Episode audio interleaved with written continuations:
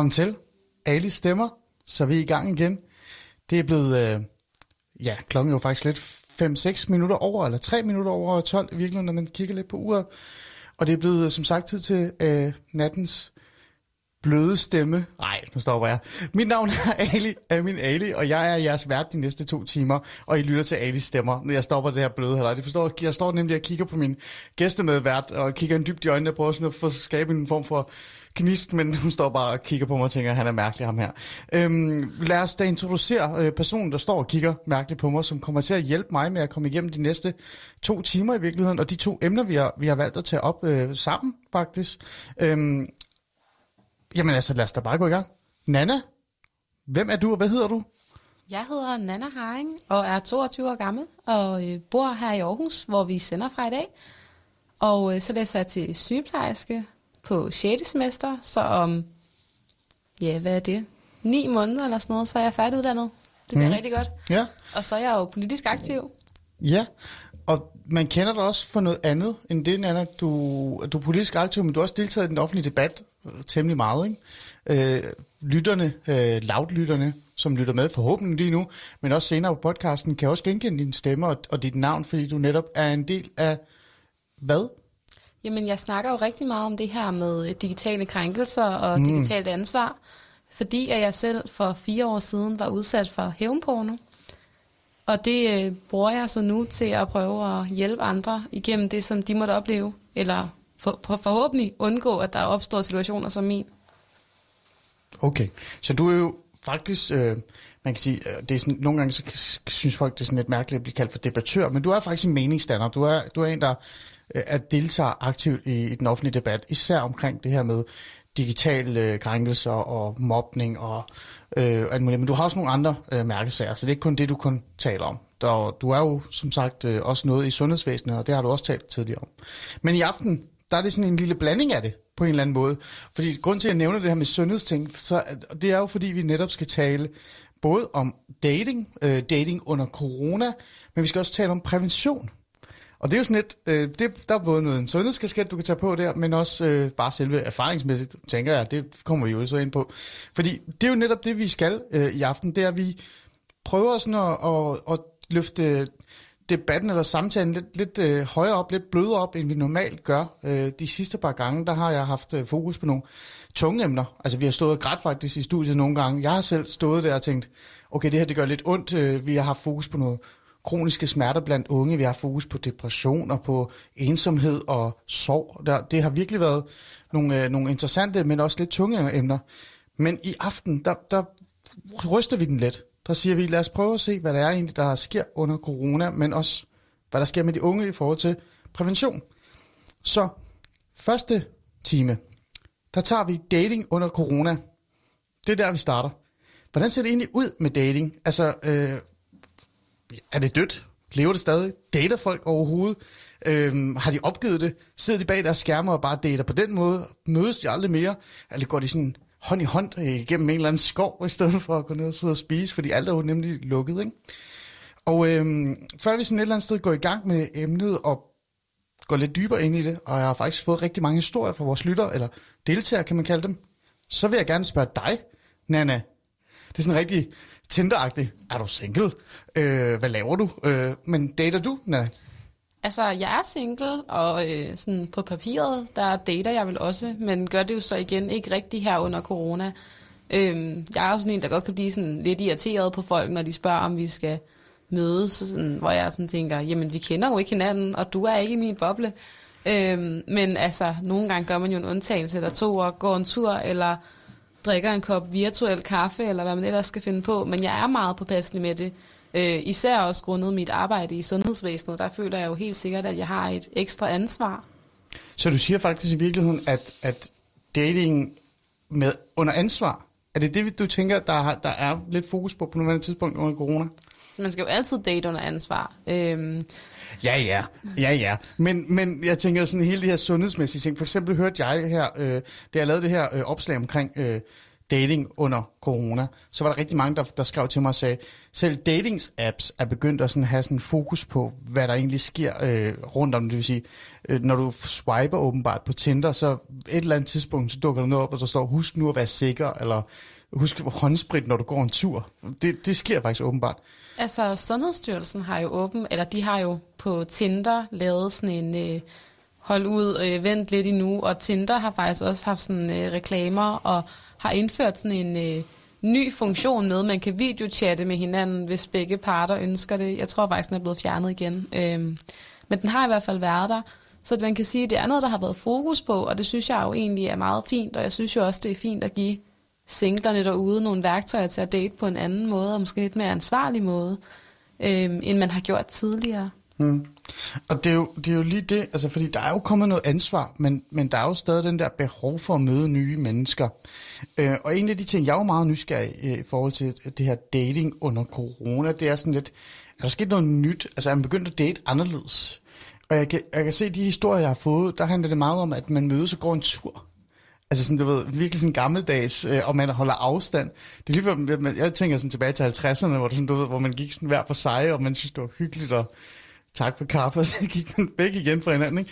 Øhm, der er mange, der går ture. Øhm, har du været ude og gå en tur med en eller anden? Det har jeg faktisk. Har du det? Nå, det så du har, okay. Øhm, en dag, hvor det snede sindssygt meget, øh, og så cykler jeg de her fire kilometer for at komme ned og gå den her tur, og da jeg når frem, der ligner jeg et, en snemand. Altså fuldstændig, jeg er helt hvid. Det var så pinligt. Så det stoppede jeg hurtigt med igen. Ja, okay. Ah, men hvordan gik det så? Altså, vi skulle ikke se hinanden igen. Så. Vi skulle ikke se, okay. Det gik ikke godt. Men hvad tænker du omkring det her med, at man begynder at være kreativ? Altså sådan, at man begynder at gå ture, eller man... Altså, tænker du, det er bare normalt? Det er bare sådan, man gør, fordi man netop øh, savner den her kontakt med andre mennesker? Altså, jeg synes faktisk, det er en god idé, at man går nogle ture, og man kan sige, der har lige kommet sådan en dokumentar på øh, TV2 med, øh, hvor galt det egentlig kan gå på de her Tinder-dates. Jeg ved ikke, om du har set den. Nej, hvad er det for noget? Prøv for selv. Jamen, det handler om en masse kvinder, jeg tror, det er fra Australien, som fortæller alle mulige sindssyge voldtægtshistorier fra Tinder-dates. Så et eller andet sted er det jo fint, at man begynder at være mere sikker. Øh, det her med at have virtuelle dates og have dates i offentligheden på en anden måde, end man hmm. måske har gjort før, synes jeg jo egentlig er en god idé, når man ikke kender modparten. Ja, altså det er jo selvfølgelig rigtigt nok. Altså der, der er en form for øh, en periode, hvor man kan lære hinanden lidt bedre at kende øh, offentligt, eller ikke offentligt, hvad hedder det, digitalt hedder det. Sådan på de, ja. Og man kan skrive lidt mere sammen, end, end man måske før bare hoppede på, jeg vil ikke sige hoppede på hinanden, men gik hen og mødtes i hvert fald. Men der er jo også nogen, der tager den chance stadigvæk i virkeligheden. Øh, jeg har en historie fra en øh, person, der har skrevet til os, hvor jeg sådan sagde, hvordan går det med coronadatingen? Og personen skriver, øh, altså det går okay, men det er også svært. En af mine venner lokkede mig til at komme på Tinder, for eksempel. Øh, den her person havde ikke været på Tinder før corona kom til, til. Der havde det været mere igennem kollegaer og venner og bekendt og foreningsliv, man faktisk mødte nogen. Så corona havde faktisk fået hende til at overveje de digitale øh, muligheder. Og hun skriver, jeg kommer så på Tinder, jeg sidder så sammen med min ven, og vi swiper igennem og laver sjov med det. Så siger jeg så til ham, fuck, hvor ville det være fedt at se min fys på Tinder. Altså min fysioterapeut. Ja, du griner. Og har du været der, den anden? Okay, det tager vi lige bagefter. Øhm, jeg ved, at han er typen, der er på Tinder. Det ved jeg så ikke, hvordan hun ved det. og så har der altid været lidt fløjt imellem os. Men så går der sådan cirka 10-15 minutter, og så dukker han faktisk op på hendes Tinder. Øhm, og, jeg skal, ja, og jeg skal måske sige, at jeg ikke havde skrevet mit fornavn, men havde oprettet Tinder på en med, med, med, med min anden navn. Men hun swiper ham øh, til højre, og guess what? Det er et match. Og der sidder hun så. Hun, er, hun er lige gået på Tinder. Hun har aldrig rigtig brugt det så godt. Og, og ja, skal på date med sin fysk måske. Ikke? Øhm, hun sidder, siger hun, på hendes øh, gode vens øh, sofa. Øh, har lige fået 12 i eksamen, og, men alligevel haft det sådan lidt skidt, fordi hun har været igennem noget heartbroken, noget, øh, et, et forhold. Men, men så tænker hun, prøv at høre, det skal bare ske det her, det gør ikke noget. Så hun tager til den og skriver til ham fysen, som hun så, du ved, har. Og øh, før hun når det, to til fire timer senere, så sidder hun faktisk hjemme hos ham. Og øh, ja, resten kan du så gætte dig til, står der så åbenbart. Øhm, så, så det, jeg vil prøve at sige med denne her historie, og det er jo sådan lidt sjovt, det er det her med, at der er også mange, der faktisk har valgt at gå ind i den her digitale verden, som de måske ikke var. Tror du, der er kommet sådan en form for boom eller boost i det digitale, øh, hvad hedder det, fløjt?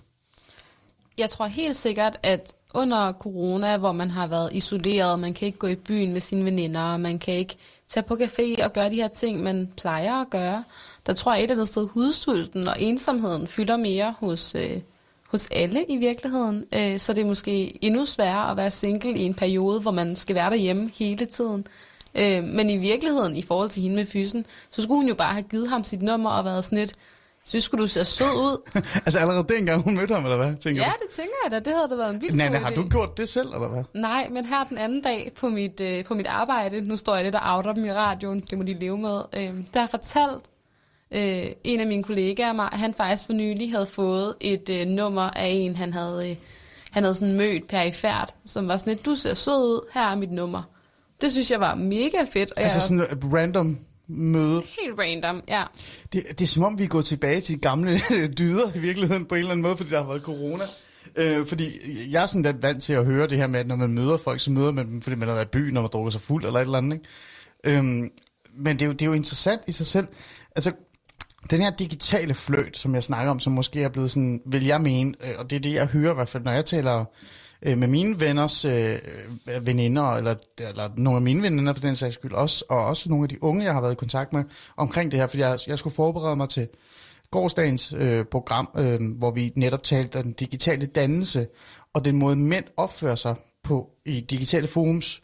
Øhm, der, kom vi, der kom jeg til, altså sådan noget, det research, jeg fandt lidt ud af, at den her digitale fløjt er måske lidt stigende, eller den er stigende på nuværende tidspunkt. Altså, vi er derhen af, hvor folk kan finde på at lægge an på hinanden på Wordfeud. Og det kom jeg også ind på i går. Øhm, hjælp mig lige, øh, hvad er det, journalisten hedder? Vores Camilla Michelle? Camilla Michelle, ja, det var hendes efternavn. Lige, lige, Camilla Michelle mellemnavn hedder det, så jeg lige glemte der. Øhm, som er journalist på, på Loud, øh, som jeg også nævnte i går til, til jer, der lyttede med i øh, ja, i går nat, hedder det så. Hun havde, øh, jamen, hun havde bare savnet at spille Wordfeud i virkeligheden. Og hun havde en aftale med hendes øh, kollega, at nu skulle de prøve at starte med at spille noget Wordfeud. Og øh, hun havde så besluttet sig for, at hun skulle øve sig lidt, før hun sådan kastede sig ud i med, med, med alle de andre, for hun skulle, så kunne man blære sig en lille smule, ikke? Og det, der så var sket, det var, at hun havde øh, installeret Wordfeud, begyndt at spille, og jeg har talt med hende her i nat, for lige at sådan tjekke op på, hvad der var, der rent skete. Øhm, og det, hun siger, det er, at hun har jo ikke engang et billede på hendes profil. Og Alligevel så gik det ikke lang tid, for der var en mand, der skrev til hende og sagde, hej, er du single? altså, øhm, så, så selv på Wordviewed øh, og på TikTok og Instagram, der er det faktisk blevet sådan en, nu er alt bare på spil, altså datingmæssigt. Øh, tror du, det har noget at gøre med det her med, at vi sidder derhjemme, Nanne, og bare kigger på hinanden, eller ikke, vi mangler også at kigge på hinanden i virkeligheden? Jeg tror måske, det har noget at gøre med, at ens muligheder for at møde andre er mere begrænset, end den tidligere havde været. Og jeg tror også, nogle af dem her, der måske normalt har holdt sig fra dating-apps, øh, Tinder, Happen, øh, hvad der ellers nu findes derude, de har måske en større tilbøjelighed til at gå på dem nu, fordi det bare ikke længere er muligt at møde hinanden fysisk øh, på samme måde. Altså man møder ikke lige nogen ved en bytur, og man møder ikke øh, nogen, når man er ude og få en drink med veninderne og sådan noget. Så mulighederne er helt klart mere begrænsede, end de var tidligere. Måske møder man heller ikke engang folk på arbejdspladsen længere, fordi man arbejder hjemmefra. Og, mm. Altså, der er mange ting i det. Og jeg tror også, at behovet for at møde nogen, som jeg også var lidt inde på før, det er helt sikkert blevet større, fordi man bare sidder derhjemme og ikke laver noget. Så det er jo altså, på alle måder noget, som giver god mening, foregår lige nu. Hmm. Altså, det, det giver jo selvfølgelig mening, det, det synes jeg, og det, og det er jo også det, og det åbner også op for andre muligheder i virkeligheden i forhold til dating. Der er en anden, der har skrevet til, øh, her til os, øh, eller til mig hedder det, øhm, det her, det er faktisk en god datinghistorie i virkeligheden, men også øh, noget, der har, sådan, har åbnet op for øh, langtidsdistance dating i virkeligheden. Noget, sådan, som ikke rigtig sådan var så meget, hun tænkte på før. Men fordi corona har været nedluk, altså nedlukningscorona, og alt har været altså på spil, øh, eller ikke været på spil, så, så har det været sådan lidt nemmere at bare acceptere, at man ikke kan se personen. Så gør det ikke noget, de bor langt væk fra en i virkeligheden. Øh, jeg har en god dating under corona-historie, som jeg gerne vil dele. Jeg mødte min kæreste sidste år under corona over Tinder, men han bor i Schweiz. Så hvordan møder man hinanden? Man facetimer 6-8 timer hver weekend, 8 uger i streg, indtil grænserne åbner. Øh, men hvad gør man så, når man ikke kan rejse til Island eller nabolandene? Og han ligeledes kun kan rejse til nabolandet. Man bestiller et billet midtvejs i Berlin og møder hinanden for første gang i Berlin Lufthavn. Det er så første gang, de nogensinde mødte hinanden. Øh, og her er vi så et år senere, og de er stadig sammen med et langdistanceforhold. Så det vil sige, at coronas, øh, altså den her nedlukningsperiode, har faktisk gjort, at hun har genovervejet hele den her forståelse af, at man skal have en kæreste, som bor tæt på, eller i nærheden, eller man kan møde. Hvad tænker du om det? Altså det der med, at det faktisk har åbnet folk op i forhold til, hvordan de sådan, altså hvilken krav de har? Jeg tænker, hurra for det, og tillykke til dem. Men jeg tænker ikke umiddelbart, at det her det er det generelle billede, at man lige pludselig synes, at fordi der er en coronanedlukning, så er det fedt at møde nogen i Schweiz. Altså jeg havde måske umiddelbart personligt tænkt det modsatte, at fint nok i den anden ende af landet, hvis det bare virkelig var det. Men når man ikke engang kan rejse til Schweiz og møde hinanden eller til Danmark, så gør det det jo bare endnu sværere, tænker jeg. Hmm. Ja, det er måske rigtigt nok. Men altså, det er jo lidt interessant det her med, hvordan vores... Øh, altså, altså det man siger, det er, at den her corona-periode, der er kommet, altså det, der, der, den her pandemi, der rammer os, den er jo meget anderledes, end det plejer at være. Det er noget helt andet. Det er noget, der kommer til at sætte en masse spor i os. Og jeg har jo sådan en idé om, at det også sætter nogle spor i forhold til vores datingpræferencer. Altså, vi måske har udvidet en lille smule vores dating øh, forståelse, og også det der med at lære andre at kende, hvor vi før i tiden var sådan lidt, måske lidt hurtigere. Vi går i byen, vi fester, vi møder en eller anden, og så kører det bare videre. Måske står vi i en situation nu, hvor, hvor dating er blevet sådan lidt mere, øh, lidt mere personligt. Er jeg sådan helt galt på det? Er for gammeldags? Altså det der med, at man, man kan jo ikke møde hinanden, så man bliver faktisk tvunget til at lære hinanden at kende digitalt, for eksempel. Før man sådan øh, møder. Jeg synes, det er fint, at man lærer hinanden at kende, inden man mødes, for der er også noget sundt i, især når man hører de her historier, som jeg nævnte før. Men jeg tror stadigvæk, at, at det andet, det kommer sådan helt naturligt, og det, var jo, det går jo også kun godt mellem de to, du fortæller om, fordi at kemien helt sikkert er helt perfekt. Og så er jeg nok lidt sådan en uh, total pladeromantisk uh, type, der tænker, at Nå, men hvis det er bare the one, så er det lige meget, om man bor i Schweiz. Og jeg ved ikke, om jeg synes, det har så meget med corona at gøre i virkeligheden, fordi corona har bare gjort det sværere.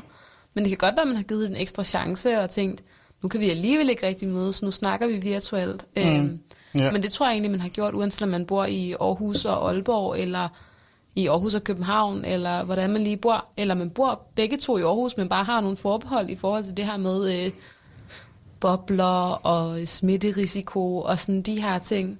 Ja, for du sagde, at det irriterede dig faktisk, at folk inviterede dig ud. Ja, lidt. Ja, altså, så har du sagt nej til dates? Altså ja. har du sagt nej til folk, der har skrevet til dig på, er det så Tinder? Eller? Ja, ja, ja, altså jeg har i hvert fald skulle se folk mere an, inden jeg så har sagt ja til at drikke en kop udendørs kaffe, eller gå en tur, eller hvad man ellers sådan kan gøre, som gør det lidt mere corona-venligt. Mm. Øhm, hvis folk har været sådan lidt, jamen vi kan jo bare mødes, fordi vi, kun, vi mødes jo kun med hinanden, og jeg tænker sådan, det er der ikke nogen garanti for, jeg ved heller ikke, hvem du ser. Altså om du bare har en øh, boble på 20 mennesker, som overhovedet ikke passer på, og som dater 15, altså så kan jeg jo ikke bruge det til noget alligevel. Nej, det, det, er, det, er, ja, det, er jo, det er jo selvfølgelig rigtigt nok. Altså der er jo den her form for Øhm, altså sådan den her, øh, det her ansvarstagen i forhold til det med dating lige pludselig, som man normalt ikke er vant til. Øhm, men jeg har det bare sådan, jeg kan ikke undgå at prøve at tænke på det her med, at nogle af den øh, lidt ældre generation, fordi den helt unge generation, de er jo vant til det her med at, at skrive til hinanden og date hinanden og alle de her andre ting. Men altså, det måske har åbnet lidt op for os andre i forhold til det digitale. Du står og kigger sådan mærkeligt på mig. Jeg, jeg har kæreste, jeg har haft kæreste 16 år, så det er ikke mig, vi snakker om nu. Men, men det der med at, sådan, at måske at lære lidt andre at kende på andre måder. Altså det tror du ikke på? Du tror ikke, at corona har gjort noget for, for uh, Mads på 50? Uh, øh, Helt sikkert, men du snakker med en nana på 22, så det er måske lidt svært for mig at sætte mig ind i. Altså, Ej, det, det bliver du nødt til at prøve. Nu vil jeg have, at du skal, du skal jo være med til det her. Øhm, jo. Tror du ikke det? Jo, altså det kan det godt være. Øhm, men umiddelbart er mit indtryk egentlig, at sådan nogen også har været meget på Tinder og dating-apps og Skor.dk og hvad ved jeg. Øhm, så umiddelbart så tænker jeg, at det er noget, der i mange år efterhånden har været super udbredt. Og dem, der så de sidste, der lige har manglet at komme på, de er så kommet på nu. Men ellers så tænker jeg egentlig, det er super udbredt og har været det længe. Hmm. Jeg sidder her og scroller, mens vi, uh, du, du taler for at finde uh, nogle af de andre historier. Altså, gen, altså den historie, eller den øh, fortælling, der går igen, igen, altså igen, igen og igen og igen, det er det her med, at man har et eller andet sted haft mere tid til at lære hinanden at kende digitalt. Det er noget, rigtig mange, især piger, har værdsat. Når man kigger så på drenge, øh, beskederne, jeg har fået, så har det været sådan mere, at de synes, det var irriterende, Øh, og det var øh, faktisk nogen, der er en dreng, der har skrevet, at det har været en smule krævende og, øh, at forholde sig til dating øh, under corona, fordi man netop skal sådan på en eller anden måde konstant, sådan, at man er sådan konstant under en eller anden form for kommunikationskrav. Også vildt irriterende blive tvunget til at lade nogen at kende, hvis man i virkeligheden bare gerne vil have noget sex, ikke? Det, ja, okay, det sagde du så. Det ja, var det er ikke mig. virkelig noget, jeg uddrager det, du fortæller mig, Ali. det, det, det, det er så dig, der siger det. Det er ikke mig, der siger det. Øhm, men, og så kommer vi så netop ind på det, jeg gerne vil tale med dig om, før vi faktisk ringer en person op, og det skal jeg nok fortælle, hvad, hvorfor vi gør det. Hudsulten. Altså, hvordan tror du, den står med den? Nana? Nu har vi snakket om bare selve dating og lære hinanden at kende, og gå lange ture langt væk fra hinanden, uden at røre hinanden. Altså, hvordan tror du, det står til for det her? Jamen altså personligt er jeg jo totalt en fysisk person, der virkelig har brug for noget kropskontakt. Og jeg ved da, hvor hårdt jeg synes, det har været. Så jeg tænker da, at der er mange, der har synes, det har været ganske frygteligt. Du må have nogle veninder. Hvad taler I om? Jamen vi taler om, at det er svært det her med at møde nogen under corona, og at man gider heller ikke øh, knalde en eller anden tilfældig, eller kysse med en eller anden tilfældig, for ligesom at få stillet den her hudsult, fordi at der er den her smitterisiko. Så det der måske engang var noget, man kunne tage i byen og lige finde en eller anden, der var nice den nat, det er bare ikke noget, man gør længere, fordi at man har et samfundsansvar, man skal udvise noget samfundssind. Øhm, og det tænker jeg, der er meget relevant. Og jeg tænker også, at det er blevet, altså, der må være blevet færre one night stands og sådan nogle ting. Altså, det er siger en, man en våget også? påstand at komme med, at der er blevet færre one night stands. Det er sådan min egen lille teori, Ja, det vil jeg er gerne lov det til at pointere. Ja. Ja. Okay, jamen det, det kan da godt være. Det kan da, var der ikke også noget med, at, at jeg tror, der var en statistik på, at, øh, at øh, klamydia-tallet var faldet under corona? Jo, lige præcis. Så enten så er folk bare blevet vildt gode til at bruge kondom under corona, for ligesom at beskytte sig på en eller anden måde, ja. øh, eller også så øh, er, altså, er der færre one night stands. Jeg, jeg, jeg beslutter mig for at sige, at det er fordi folk er blevet bedre til prævention, og det kommer vi jo selvfølgelig ind på senere, øh, men det kan godt være, at du måske har ret i forhold til det andet. Øh, jeg sidder her igen og scroller lidt i forhold til nogle af historierne. Jeg har faktisk en, en god historie her, men jeg tænker, det vil, det vil være sjovere at ringe den her person op. Det er måske lidt før, men, men hun havde faktisk lovet mig, at hun ville sætte sin øh, telefon sådan en alarm på øh, her 025. Så lad os lige prøve at ringe øh, en pige op, som, øh, som er faktisk i en sjov situation lige nu. Øh, lad os lige prøve.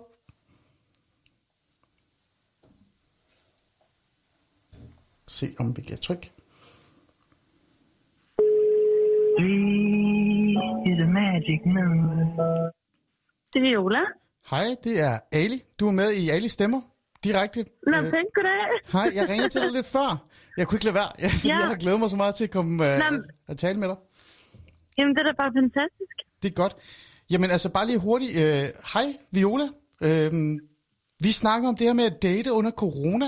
Øh, og øh, Jo, jeg, laver, jeg har jo lagt mærke til nogle af dine Instagram stories. Du er sådan en rigtig, hvad kan, man kan godt kalde dig kendt Instagrammer. Kan man ikke det? øh, altså, hvis jeg selv skulle sige det, ville jeg sige nej, jo, men det var, det, altså, nogen ville nok mene, at jeg var det. Ja, altså lad os lige prøve. Du må godt blære det her i, i alle stemmer. Hvor mange følgere er det, du lige har?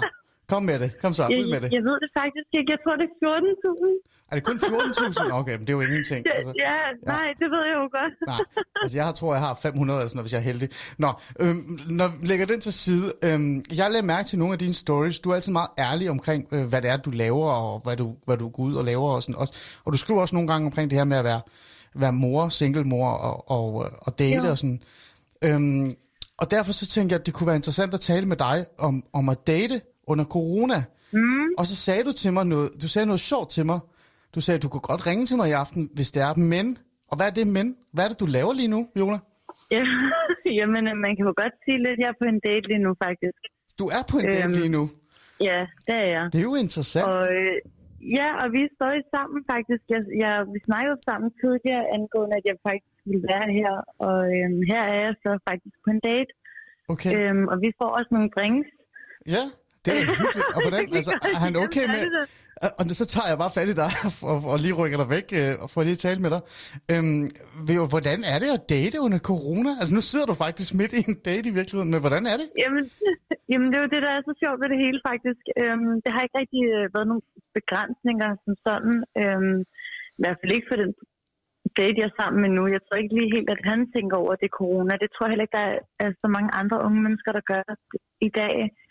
Øh, Nå, Også fordi vi er så impulsstyret lige nu, ikke? Øhm, vi har jo brug for at møde andre mennesker, sådan er vi bare som mennesker. Ja. Øhm, Så du siger, at du er sådan en lille smule mere våget øh, i forhold til det her med at date under corona. det, jamen, det kan man nok godt kalde det, faktisk. Mm. Øh, altså ikke, at jeg ikke tager min forbehold øh, til mig, og alle de her restriktioner, og Mm. at man skal sætte af og mødes med afstand. Men nogle gange kan det godt være svært, hvis man lige finder en, man ser lidt sød. Mm. Okay. Øh, ja. Men, men altså, hvordan er det så? Altså, nu sidder I der. Øh, Hvordan har han det? Er han glad? Jamen, øh, han, han render faktisk lidt rundt og er lidt frustreret. Jeg ved egentlig ikke, om det er, han tager de komplimenter til sig. Nå, han ved ikke rigtig, hvad han skal gøre sig selv. Jamen, det er jo lidt sjovt. Øhm, Nej, jeg, men, ja. men du har også du har, du fortalte mig, da vi talte om det her med at date under corona, og det her med at tage forbehold, så fortalte du om et par oplevelser, du har haft, øh, hvor du selvfølgelig har, har altså, været op, op, opmærksom omkring det her med, sådan er reglerne og de her ting, men du har også du havde sådan en sjov øh, dating-oplevelse, som i virkeligheden Ja, det endte med at være mere end en dating-oplevelse. Hvad var det, der skete? Prøv at fortælle, hvad det var. Jamen, det der skete var faktisk, at, øhm, at jeg holdt faktisk en øh, dating på to uger. En dating på to uger? Prøv at fortælle vores, det vores ligesom- øh, lyttere, hvad, hvad det betyder at date på to, altså i to uger. Jamen, det der skete var, at øh, jeg kom hjem på ferie, øh, og så blev nødt til at holde lockdown, og så sagde jeg til vedkommende, at hvis det var, at vedkommende kiggede ud for den her dør, så ville vi ikke kunne se hinanden i to uger. Øh, hvilket så resulterede i, at vi blev nødt til at være låst i min lejlighed i to uger. Okay. Øhm, og det var jo en lidt en anderledes situation, for det jo ikke noget, man gør med en fremmed. Nej, overhovedet ikke. Det var jo ikke. Men det var egentlig bare lige det, der skete, og det er jo bare noget, man må tage med sig, når der er den her øh, coronaverden. Øhm, Ja, og man hvordan, bliver til på hinanden. hvordan var det så at være indspærret med en ukendt person i to uger, og så kalde det for dating? Det var meget anderledes, og man kommer ind på hinanden på en helt anden måde, fordi at, øh, der, der kommer ikke rigtig til at være nogen filtre, og man kommer til at åbne op for hinanden på en helt anden måde, fordi man er jo sammen 24-7, og man lærer hinandens grænser og punkter, og alt det, som man plejer at gøre normalt alene, Hmm. det gjorde man så med hinanden.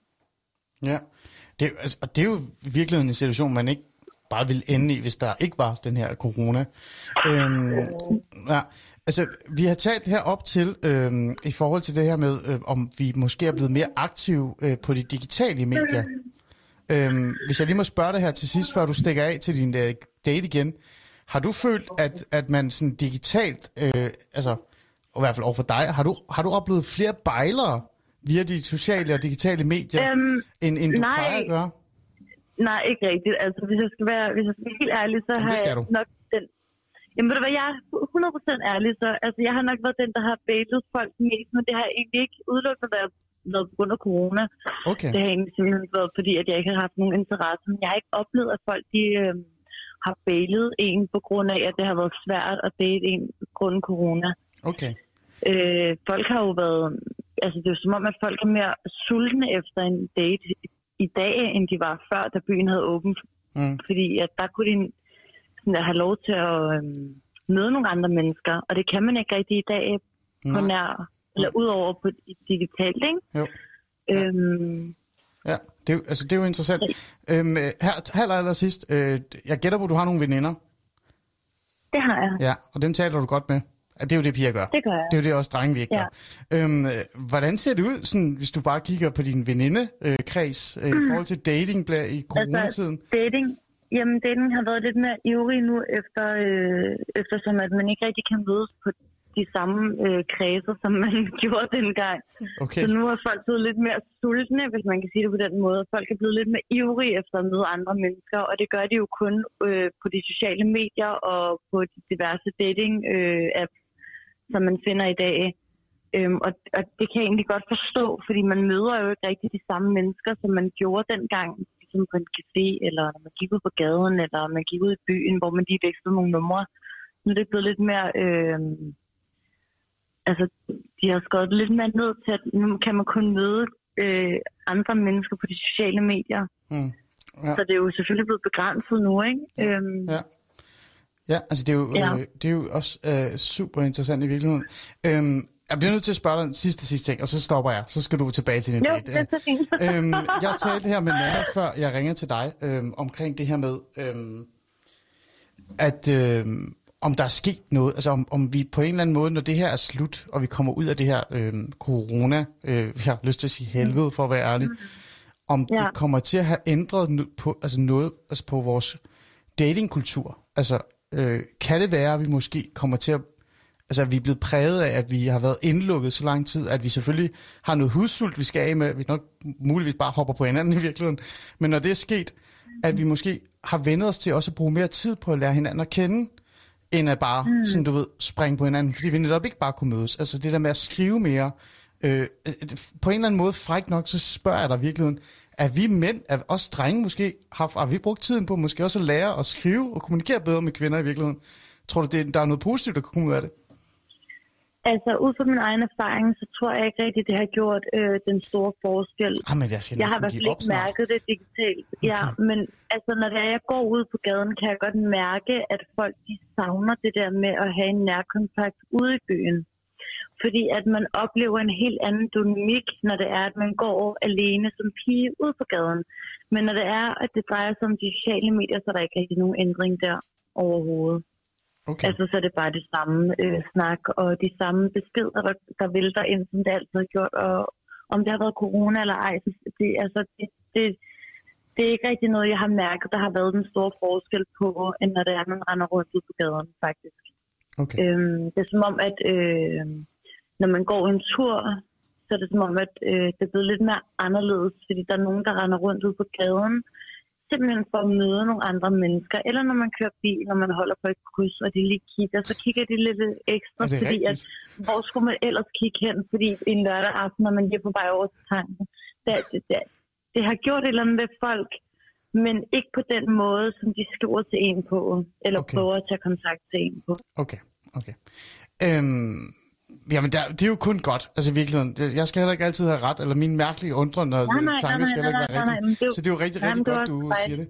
Øhm, jeg, tr- jeg tror faktisk, at vi lader dig være i fred nu. Jeg har lovet dig, at jeg kun vil tale med dig fem minutter. Det er jo synd for ham. Jeg har så mange spørgsmål til dig. Nej, du skal tilbage til din date. Øh, Du skal tilbage til ham. Her, her på falderæbet, bare lige hurtigt. øh, Jeg ved ikke, om han kan høre det. Altså, har han Nej, han præsteret godt nok? noget. Er det okay? Altså, er han, Ja, skal han jamen, tage sig øh, sammen eller et eller det- andet?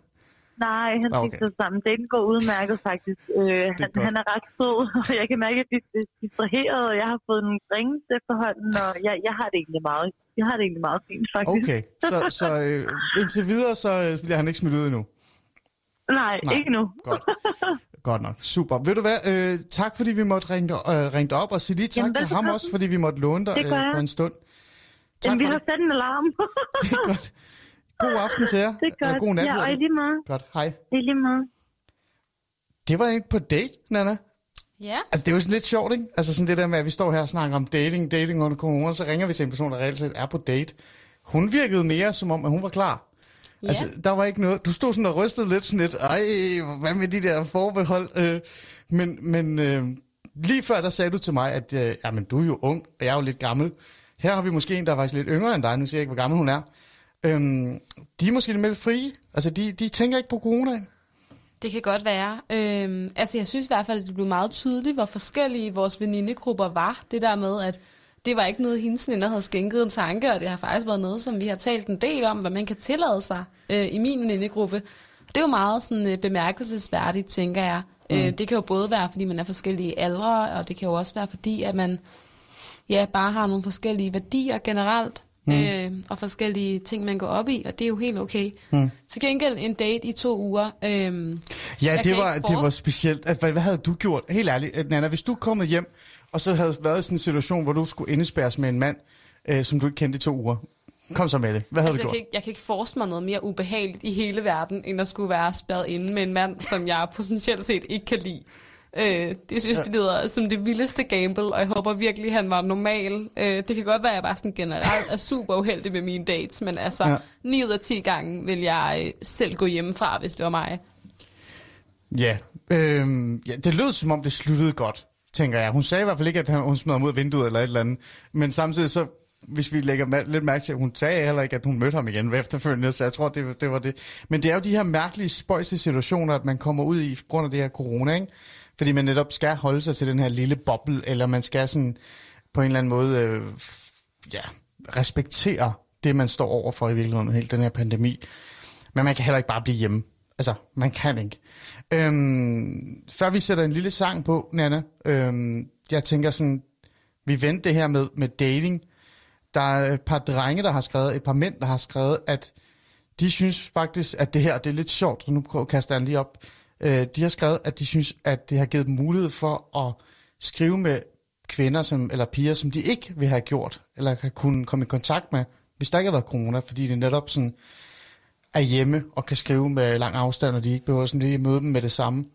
Tror du, øh, tror du, der er noget om det? Altså det der med, at, at øh, måske er der nogen, der også har taget nogle større chancer, fordi at de netop ikke- skal bekymre sig for, at de i overmorgen skal sidde nede på en date med dem?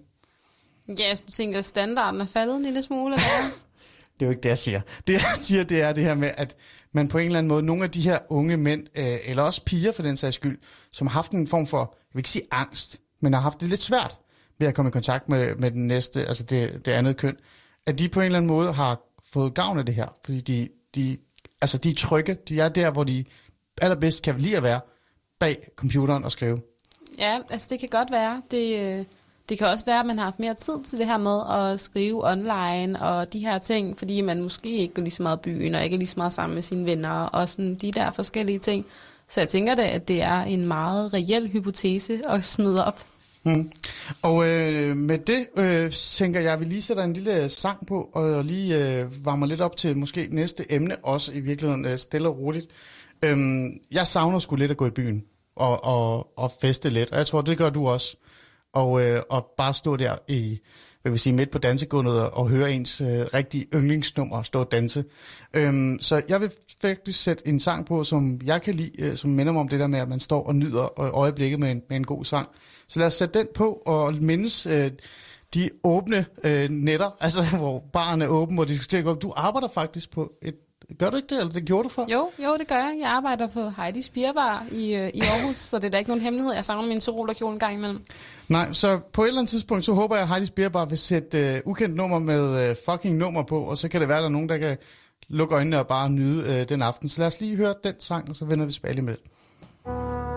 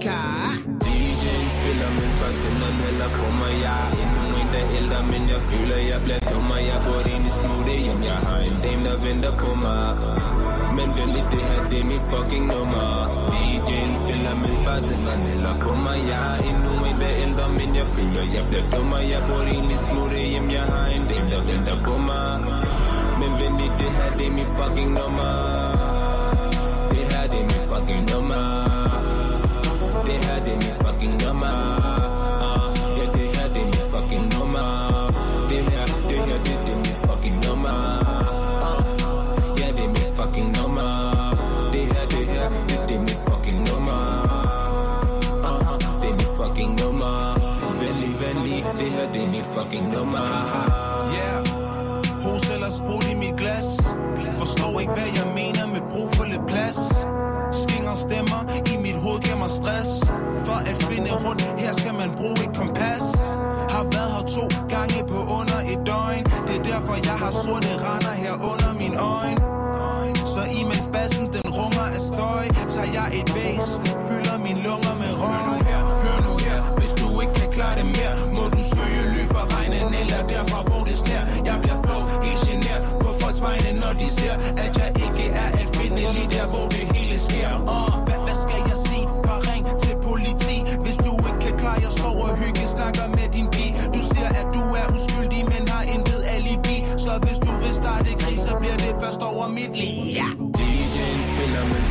Den hælder på mig. Jeg er endnu en, der ældre, men jeg føler, jeg bliver dummer Jeg burde egentlig smutte hjem, jeg har en dame, der venter på mig. Men venlig, det her, det er mit fucking nummer. DJ'en spiller, mens bartenderen hælder på mig. Jeg er endnu en, der ældre, men jeg føler, jeg bliver dummer Jeg burde egentlig smutte hjem, jeg har en dame, der venter på mig. Men venlig, det her, det er mit fucking nummer. Det her, det er mit fucking nummer. Det her, det er mit fucking nummer.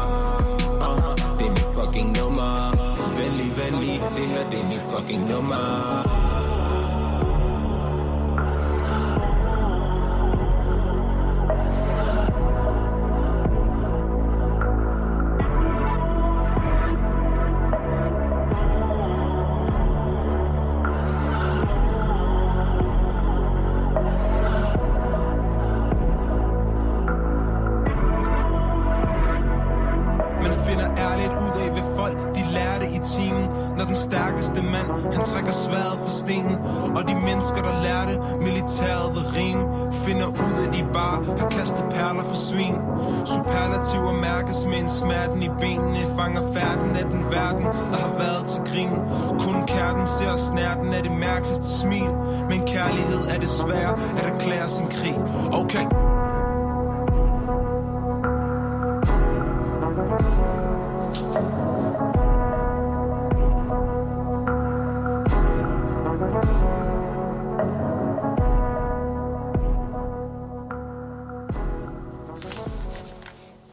Så er vi tilbage. Fucking nummer. Godt nummer, vil jeg mene. Med ukendt kunstner. Øh, jeg sad sådan og tænkte tilbage til sådan en rigtig god, behagelig aften, hvor jeg er meget, meget fuld og står midt på dansgulvet og synes, det hele er bare forfærdeligt. Men også godt, fordi jeg er fuld. Øh, og det kan vi godt øh, snart se igen, tænker jeg. Det vil jeg gerne opleve igen.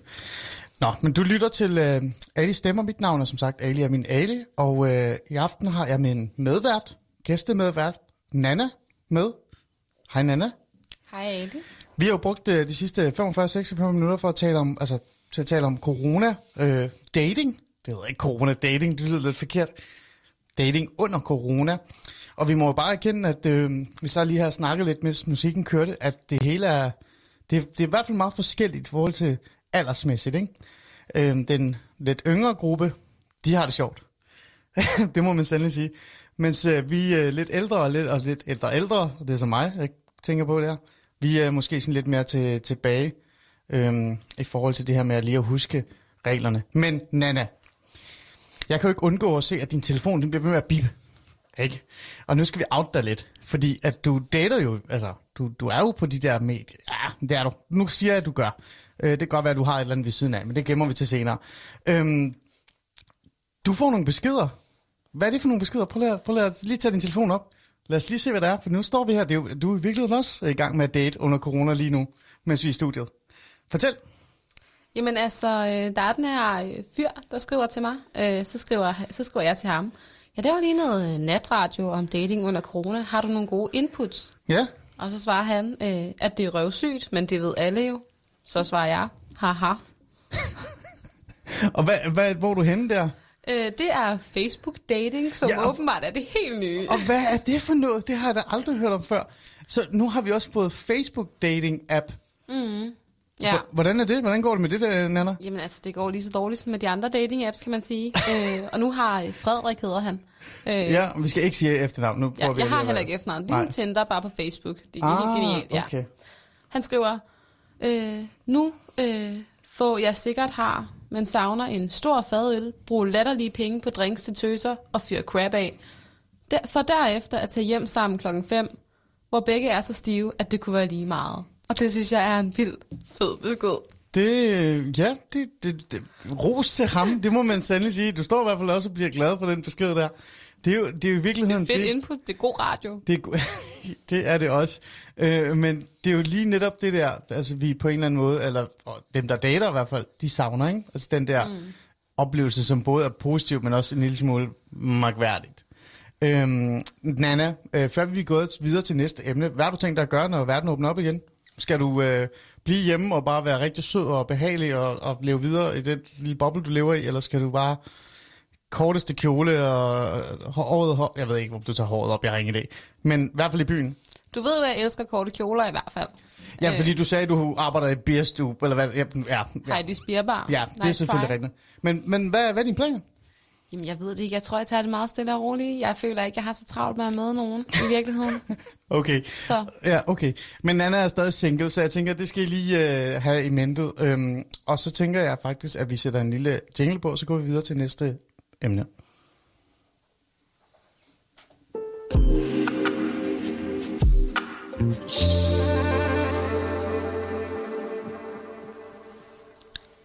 Nå, næste emne.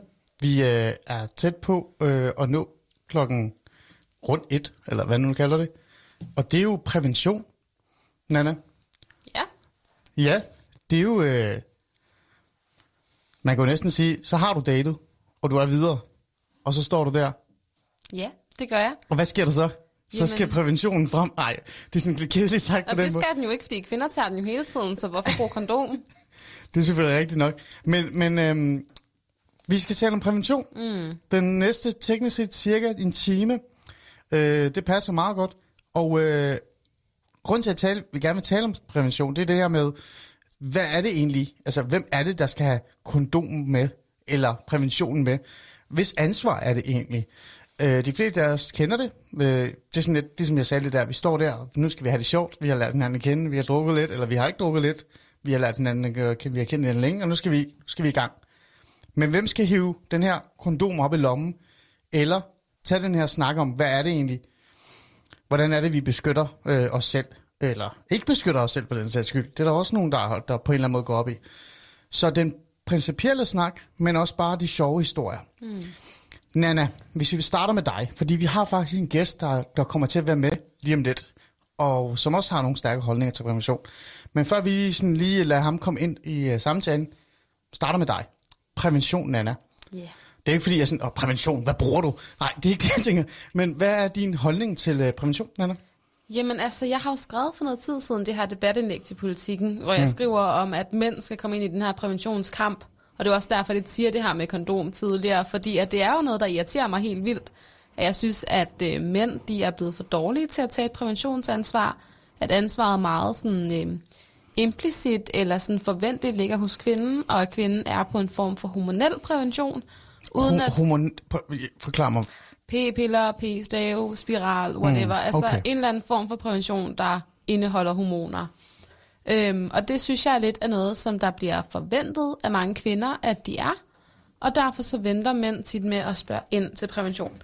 Og så mm. bliver det lidt sådan noget med, at der er mange mænd, der så siger, jamen, hvis øh, hun ikke er på p-piller, så må hun jo sige det. Hun har også et ansvar for prævention.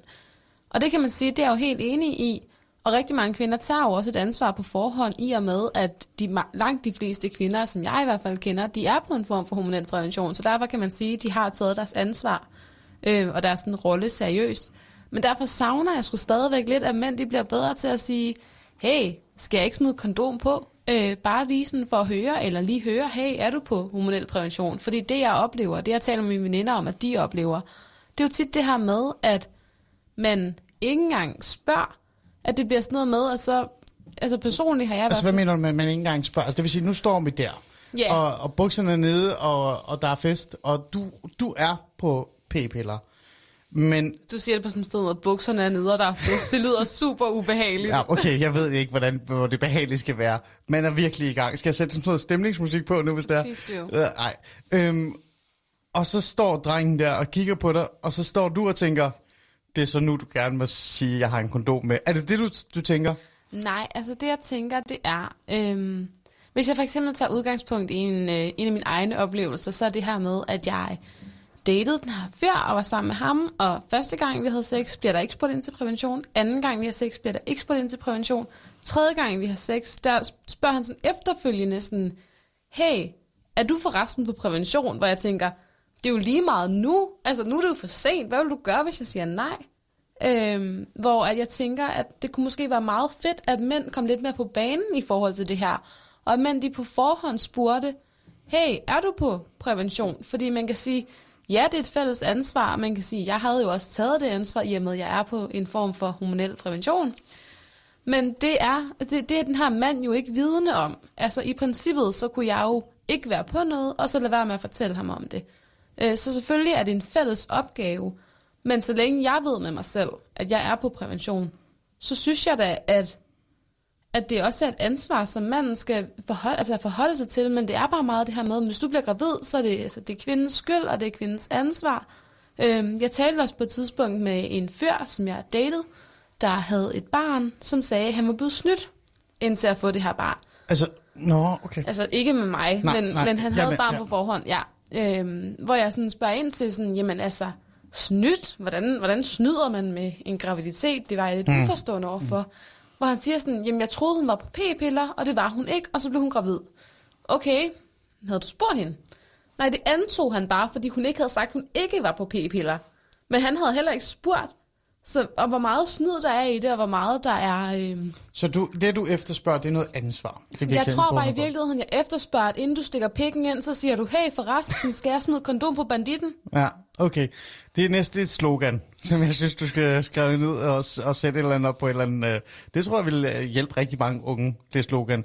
Øhm, men altså, der er jo ikke noget men i det, for jeg kan jo godt forstå dig, den der form for ansvars efterspørgsel, eller sådan, altså sådan et, come on. Øh, kan det ikke også måske, hvis vi sådan lige kigger væk fra det her med, at det øh, kan være sådan lidt ubehageligt at have en kondom på, eller det kan ødelægge stemningen og sådan noget.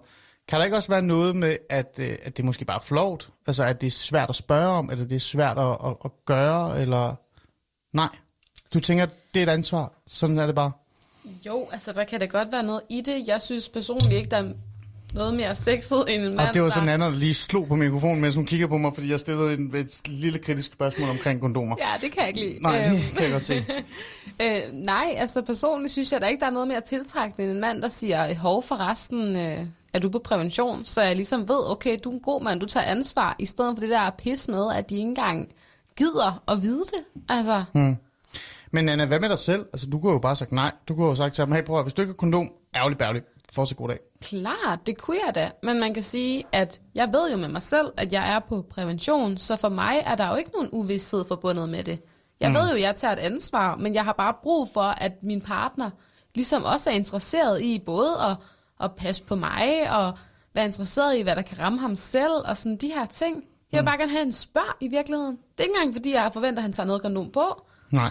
Okay. Altså, Øhm, før vi lige introducerer øh, vores øh, næste gæst, vi har jo fået nogle historier omkring det her, mm. altså det her med prævention og sådan noget. Øh, der er nogen, der har sådan, øh, i hvert fald skrevet til mig, fordi jeg spurgte jo om det her med, hvems ansvar er det egentlig? Øh, der er en Simon, der har skrevet til mig meget kort, begge, punktum. Øh, og det er jo en mand, der siger det.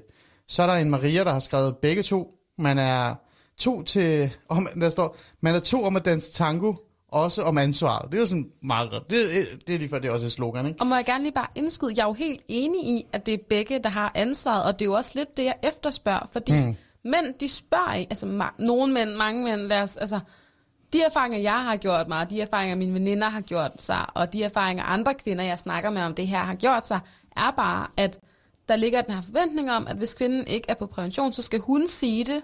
Mm. Altså, så skal hun sige, at der er et kondom på, eller der skal et kondom på, men der er jo ikke nogen mænd, der sådan proaktivt tager præventionskampen eller præ- præventionsspørgsmålet. Nej, og det kommer vi ind på. Hele mm. den der, øh, hvad er der egentlig for nogle alternativer og den kamp? Og øh, ja, det tager vi med vores øh, hemmelige gæst øh, næsten. Han skal, jeg tror lige, han skal lige få hans mikrofon til at virke, øh, tænker jeg, før vi lige kan få ham ind. Øhm, nu fik, han hans telefon til at virke. Det var fantastisk. Men jeg vil ikke sige, hvem han er endnu. Vi venter lige. Øh, en Freja har skrevet også og sagt, at øh, øh, man skal tage... Altså, hun er også med på det her med, at det er begges ansvar, ikke? Men hun skriver også, at man skal tage ansvar for sig selv om og hvornår øh, øh, et eller andet sted, man et eller andet sted gerne vil være fædre, eller man, man altså, hun kommer også ind på øh, en masse andet, også i forhold til sygdomme. Men så skriver hun, men kvinden kan da selvfølgelig også have nogen på lager. Og hvad tænker du om det? Jamen, det, det synes jeg da egentlig, at der er... en- Altså, nu smider du lige polemikken og den der sådan lidt øh, politikersamtale-agtige noget. Kigger du mig i øjnene, Nana. Men kvinden kan selvfølgelig også have nogen på lager. Ja, det synes jeg da. Det er da så fint. Jeg forventer heller ikke, at øh, fyre har sit eget kondom med, hvis vi knaller hos mig, men altså, jeg har da nogen til at lægge. Han skal da bare sige til, så kan da få et. Okay. Så står der i øvrigt øh, Karina Due, en sikker fremtid, hvilket er vildt fedt. Karina, det er min øh, 53-årige veninde, der, øh, Okay. der er vildt fed. Ja. Og så nu kommer der noget, et eller andet politisk slogan ind også i det her. Jeg synes, der er mange sloganer op at køre på nuværende tidspunkt. Men det er jo også øh, rigtig godt. Øh, Nana, så nu vil jeg bare sidde her og, og, og, og, har, har du nogle, spørg- hvad hedder det, nogle historier? Ja, jeg har faktisk fået en her. Øhm, for mange år siden var vi en gruppe, øh, gruppe unge, der fejrede Sankt Hans sammen. Mine venner og jeg endte begge med at være heldige sidst på aftenen. Øh, går vi selvfølgelig hver til sit, så skal der ske lidt hanky-panky. Hun spørger mig så, om jeg har et kondom, og jeg må melde pas. Vælger så at vælte ind på et værelse til min kammerat efter noget diskussion, og så får jeg lukket det eneste kondom øh, fra ham. Øh, talegaverne har jo aldrig fejlet noget. Det er så for lille, det strammer, det springer, og bliver selvfølgelig flået af i akten. Dagen efter fandt jeg et søndagsapotek, købte en fortrydelsespille, opsøgte pigen på hendes arbejde som kasseassistent for at give hende pillen. Der kunne jeg så også sige, at jeg vist nok havde fået konstateret klamydia en uge forinden. Og moralen er, fyren skal have kondomet, der er forskel på størrelser. Så jeg ved ikke, om han bare har sendt den her historie til mig, fordi han gerne vil fortælle mig, at han har en stor pik. Altså, jeg er virkelig usikker. Det, det lyder lidt som en, en både en, en god historie, men også en form for, hey, øh, bare så du ved det, ikke? Altså, den er der, øh, og så er det på plads. Øhm, apropos det her med øh, kønssygdomme, der er en Filippe, der har skrevet til mig, øh, eller nej, det hedder hun faktisk ikke. Jo, det. Jeg ved det ikke. Jeg tænker generelt, at der skal være mere fokus på det. Især det, øh, som kvinder er okay at sige, Øhm, at den skal have hætte på, før den skal ind i grotten. Og prøv at det er virkelig nogle gode... Det Øh, synes jeg er en, altså- altså, en fed måde at sige det på. jeg vil gerne lige læse den op igen. Det- Den skal have hætte på, før den skal ind i grotten. Og det skal den husker jeg lige på. Fordi sexsygdomme ser man oftere, især øh, klamydia er udbredt blandt unge. Og man tænker, at klamydia, som man bare kan tage en pille, også er det. Altså sådan, så tager man bare det, og så er det væk. Men man tænker ikke over, at man kan blive steril af det i virkeligheden. Både mænd og kvinder øh, kan have det, uden der faktisk er symptomer. Det har, det har hun jo faktisk fa- ret i. Altså hun tager det, hun, altså hendes øh, tilgang til det, handler jo faktisk om, om sexsygdomme, ikke? Altså de her sygdomme, Ja. man kan få. Så hun Og det har hun at, jo også helt sikkert en pointe i. Også fordi, at med kønssygdomme og klamydia og sådan noget, det er jo noget, der sådan kan gå ind og lave noget arvæv op i, øh, op i æggestokkene hos en kvinde, der gør, at man kan blive steril af det. Så det er jo især farligt for kvinder også. Hmm. Øhm, ja, Der er en anden en, der har skrevet ind, øh, en, øh, hvis det er en anonym øh, person, vil gerne være anonym, øh, fordi det har noget at gøre med hendes, øh, øh, hans eller hendes uddannelse i virkeligheden. Jeg vil bare lige sige en kæk og lidt sjov kommentar til dit program i nat, at på trods af, at man tror, at lægestuderende er fornuftige, eller skal forestille det, så er klamydia ret udbredt på studiet. der er næsten flere, der har klamydia end influenza i, i, i influenza-sæsonen. Øhm, og det er jo så selvfølgelig et tegn på, at man ikke rigtig bruger kondom. Så, så de selv de mennesker, der sådan går rundt og skal være de næste, øh, har rigtig svært ved det. Så det er jo et svært emne i og virkeligheden. seriøst, det er jo svært. Man har jo ikke lyst til at være den, der siger, hov, stop, vent. Øhm, men jeg synes bare, at man har en eller anden form for forpligtelse til i hvert fald at få afklaret, hvad der lige foregår med det her prævention, mm. inden man ligesom går i gang. Og så synes jeg jo også, at hvis det er et one night stand, eller hvis det er en, man måske ikke forventer at være sammen med igen, eller men ikke ved, at man er eksklusiv med, så skal man selvfølgelig tage kondom på. Det er klart det mest ansvarlige. Mm. Det, øh, det kan jeg godt forstå, faktisk, i virkeligheden. Og, øh, og det hjælper jo ikke noget som helst, hvis jeg skal stå her og være enig med dig og synes, det er super godt, det du siger. Så lad os da bare øh, invitere øh, vores gæst ind i, øh, i studiet, øh, som måske kan hjælpe mig med at, at være sådan lidt mere kritisk over for dig, i virkeligheden. Øhm, Christoffer, er du øh, til stede? Er du hos os? Ja, det er jeg i hvert fald. Fantastisk. Du har fremragende lyd, og, og Nana står allerede og hopper lidt, for hun kender dig lidt, tror jeg, en lille smule endda. øhm, så hun er klar til allerede at være uenig med dig, før du overhovedet har sagt et ord. Christoffer Gadeberg, er det rigtigt sagt? Ja, det er det. Velkommen, øh, i, øh, altså velkommen i studiet, som man kunne næsten sige, i uh, Alice Stemmer. Tak fordi du vil være med og tage en snak omkring prævention. Øhm, tak fordi jeg må. Selvfølgelig. Christoffer, øhm, prævention, kondomer. Hvordan har du det med det egentlig? Har du, har du øh, en kondom i, i baglommen lige nu, mens vi taler? Øh, nej, men jeg har i mange år haft en i, øh, i min pung. Øh, I flere omgange har jeg faktisk haft øh, to, ja. bare sådan fast, fordi så vidste jeg altid, hvor der var et. Øhm, men også fordi, og det, altså nu kan vi lige så godt bare tage den, fordi jeg vil gerne anfægte noget af det, som Nana hun sagde lige før, i forhold til, at hun synes ikke, mænd tager nok ansvar i forhold til prævention. Mm. Altså, nu skal jeg ikke kunne, kunne tale præcis, hvad for, noget, øh, hvad for nogle oplevelser Nana hun har haft, men, men grunden til, at jeg havde to kondomer i, i min pung, og i, i lang tid faktisk, dengang man måtte gå i byen, øh, det var fordi, jeg flere omgange har oplevet sådan øh, drenge, mænd, hvad skal vi kalde dem, den aldersgruppe, øh, der er kommet hen og spurgt, om der var en, der havde et kondom, fordi de ikke selv havde et på sig, men fordi de godt kunne se, altså... Altså hvor dine deres, venner? Øh, er det det, du Jamen ikke, ikke kun faktisk. Nå, okay, øh, det er også sket, men, men jeg har øh, også oplevet øh, nogen, som, du ved, man har stået udenfor, måske i en gruppe, og så er der lige kommet en hen, fordi han var lige tæt på, lige sådan, hey, har du et, fordi jeg kan godt se, hvilken vej det her det går. Mm. Øhm, så jeg har i flere omgange gået rundt med, øh, med to kondomer i, i mit punkt. Øhm, bare for en sikkerheds skyld. så du tager jo ansvar i virkeligheden? Ja, jeg tager, jeg tager, ja, jeg tager jo teknisk set også ansvar for, for, for, andre, for andre mennesker. Det er ja. perfekt. Altså. men, ja, men før vi sådan et eller andet sted går i gang med den her, hvad du så, oh, hvad du så et eller andet sted er uenig med i forhold til øh, øh, Nana, ikke? Øhm, mm. Altså, hvad er så din reelle holdning til prævention? Nu siger du, du selv har gået med det, eller du går med det nu. Så vidt ja. jeg, vi talte om før, det er, at nu har du, du har kæreste på, ikke? Altså, du har... Jo. Ja, så det er ikke, fordi du jo. ikke dater forløbet, i hvert fald ikke lige nu.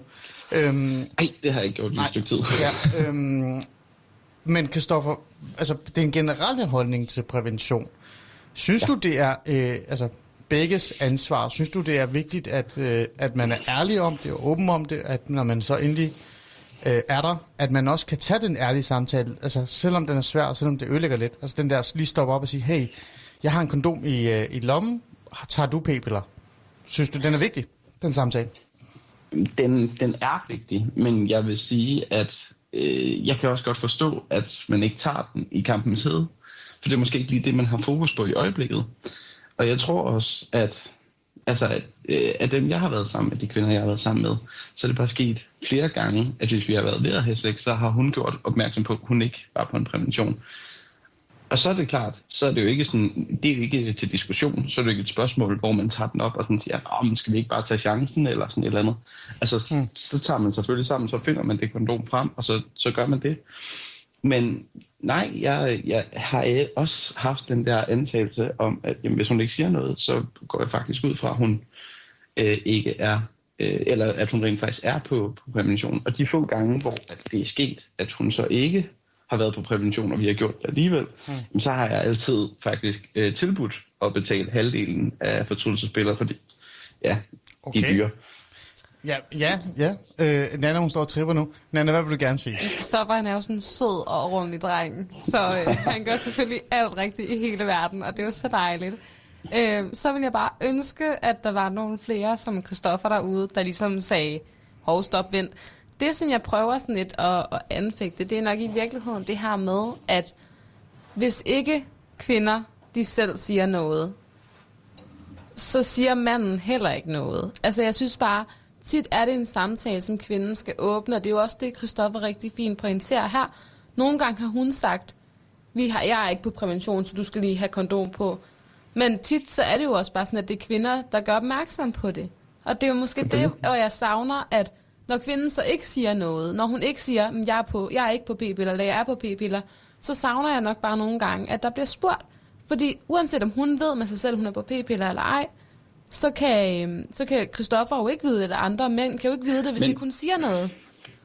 Men jeg, jeg, okay, nu, nu siger jeg noget, og så ved jeg godt, at alle feminister kommer til at slagte mig, men jeg, jeg Ja, forstår men ved du faktisk ikke, hvad, hvorfor. Christoffer, feministeren, ja. Ja. de ligger og sover lige nu. Så det, det Ja, er okay. og det, Jeg er. Nana er selv sådan lidt pseudo-feminist, så, Ja. ja. altså, så Bare- bare, bare slår kom hun mig i det. hvert fald halvt ihjel. Øh, men min, min pointe er bare, at jeg forstår ikke, hvorfor det spørgsmål som sådan er nødvendigt. Jeg forstår ikke, at altså, i bund og grund, så er det jo, hvad kan man sige, bare, altså, det er jo kvinden, der står med problemet, skulle det ske, at, at der kommer en, en, en gravid, graviditet ud af det. Altså, så derfor mener jeg jo faktisk også i bund og grund, at det er øh, klart et fælles ansvar, det er ikke det, men jeg forstår godt, hvorfor man antager, at hun er beskyttet, og derfor spørger man ikke, hvis der ikke er en reaktion fra hendes side, når man skal til i gang. Også fordi, at præventionsmulighederne for kvinder er så meget større og så meget bedre, end de er for en mand. Ja, og altså, kommer- manden har kondomet, det er det eneste, der reelt er. Ja. Ja. Kvinder har rigtig, rigtig mange forskellige former for prævention. Ja, og det kommer vi lige ind på her lidt senere, øh, og vi har også nogle historier, der lige bakker lidt om, at vi faktisk burde snakke om det også. Det, det jeg kan høre Christoffer sige, og nu skal det her ikke udvikle sig til en eller anden debat som øh, historie, for det er bare god natradio, hvor vi faktisk taler om det her. Øh, og jeg synes faktisk heller ikke, at Christoffer det er sådan to mænd mod øh, to øh, drenge mod en, eller to mænd mod en. Det er ikke det, jeg siger, det er bare med, at jeg synes, Christoffer, Nana, øh, han lægger jo lidt op til, at at man kan godt være i en situation, hvor man tænker, jamen, jeg vil ikke sige, at det her kvinden styr på. Nu spørger jeg bare objektivt. Øhm, det, det kan jo godt ske. Det er jo det, der sker nogle gange for, for drenge og for mænd. Det er sådan, at de tænker, jamen selvfølgelig er hun på p-piller, fordi det er rigtig mange kvinder, øh, og det er de, fordi de ikke vil være gravid, og de ikke har lyst til at blive gravid på nuværende tidspunkt i hvert fald. Altså, hvad er der galt i det? Og antage det? Det er også rigtigt, og jeg kan godt forstå den observation. Øh, der er jo noget i, at mange kvinder jo er på en form for hormonel prævention, som vi også har snakket om tidligere. Så jeg kan godt forstå den antagelse om, at hvis ikke hun er det, så siger hun noget. Men det er jo bare ikke alle, der gør det. Og jeg vil også våge den påstand, at hvis en kvinde bliver gravid, og hun vælger at få et barn, så er det også mandens problem. Øh, og man hører jo bare nogle gange om de her historier. Jeg ved ikke, om du fik den med før, Christoffer, men i hvert fald fortalte jeg om den her fyr, jeg havde datet, der havde et barn, fordi han var blevet snydt til det. Øh, og da jeg så spurgte ham sådan, jamen snydt, hvordan? Så siger han sådan, men øh, jeg troede, hun var på p-piller, øh, og det var hun så åbenbart ikke. Og jeg var sådan lidt, jamen havde du spurgt, altså havde hun sagt det? Og han var sådan, hun havde ikke sagt noget, så han antog ligesom bare, at det var hun. Og der synes jeg jo, at der er også noget i, at jeg synes, mænd skal prøve at sikre sig selv lidt bedre i forhold til de her ting, i forhold til, at hvis mænd ligesom har deres på det rene, og de har spurgt, så ved de ligesom, hvad de skal forholde sig til. Jo, jo, men det er jo også, altså så er det jo mandens kamp, og det er jo så mandens problem, og det, så bliver jeg så også bare nødt til at være sådan meget kynisk og sige, altså det kan jeg heller ikke helt forstå, hvordan det så bliver til din kamp. Altså du er jo kvinde, så må du jo tage dine forholdsregler. Altså jeg tror, mænd er fuldstændig øh, klar over, at altså, de kender lige så godt til graviditet, som, som du gør, men alt andet lige, så er det bare sådan, altså nu ved jeg, at du selv har øh, næsten en sygeplejerske uddannelse, øh, så du ved også lige så godt som mig, at øh, børn har brug for øh, moren og moderlig omsorg øh, i en, en anden form, hvor mænd ikke kan være til stede, i hvert fald i starten af barnets liv. Så kan rigtig nok at manden få en konsekvens, der højst sandsynligt er økonomisk, øh, hvis der kommer til at ske en graviditet. Men tiden, det kræver, kommer i høj grad til at være øh, kvindens problem, så at sige, ved en graviditet. Og det er også derfor, tror jeg, uden at være helt sikker, hvorfor der er opfundet øh, flere øh, præventionsmidler til, til kvinder end til mænd. Ja, altså det er jo, det er jo en interessant teori. Altså, jeg kan godt øh, følge den på en eller anden måde. Øh, altså det her med øh, ideen om, at det i bund og grund går mere ud over kvinden og kvindens krop for den sags skyld også, øh, kan man sige. Øh, og man kunne jo faktisk, hvis man skal være lidt fræk, også antage, at det er en måde at beskytte kvinden på, altså give kvinden muligheden for at beskytte sig selv for, altså for at, at det her reelt set kan have enorme konsekvenser for en fremadrettet, ikke?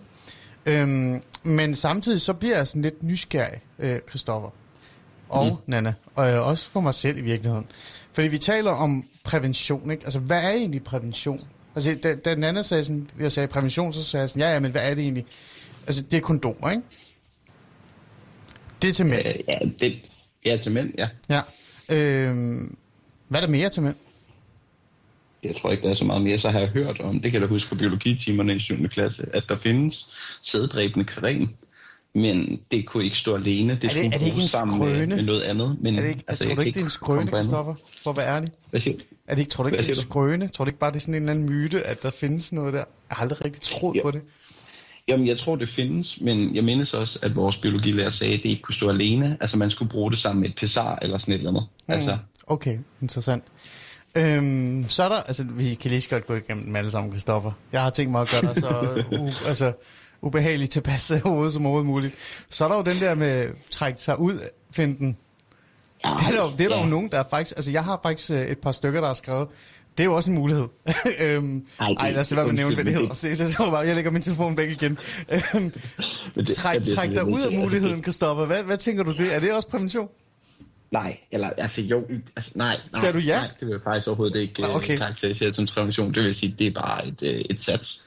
Altså, men Må det er jeg ikke lige hurtigt få lov til at på, at sikkerheden her? er særlig høj i det Ej, projekt. nu der. er det mændene, der snakker, Nana. Nu skal du være lidt Ej, stille. hold op. Må jeg skyde noget sådan helt øh, fysiologisk og anatomisk ind? Sådan, du ved, procenter, hvor sikre en, altså sikre, både sikre perioder, der med at trække sig ud er. Jamen, det vil vi gerne vide. Ja, Ja. ja men det vil vi gerne vide. Christoffer, nu skal vi lytte efter, Ja, tror det der med at trække sig ud, det er cirka 80% sikkert.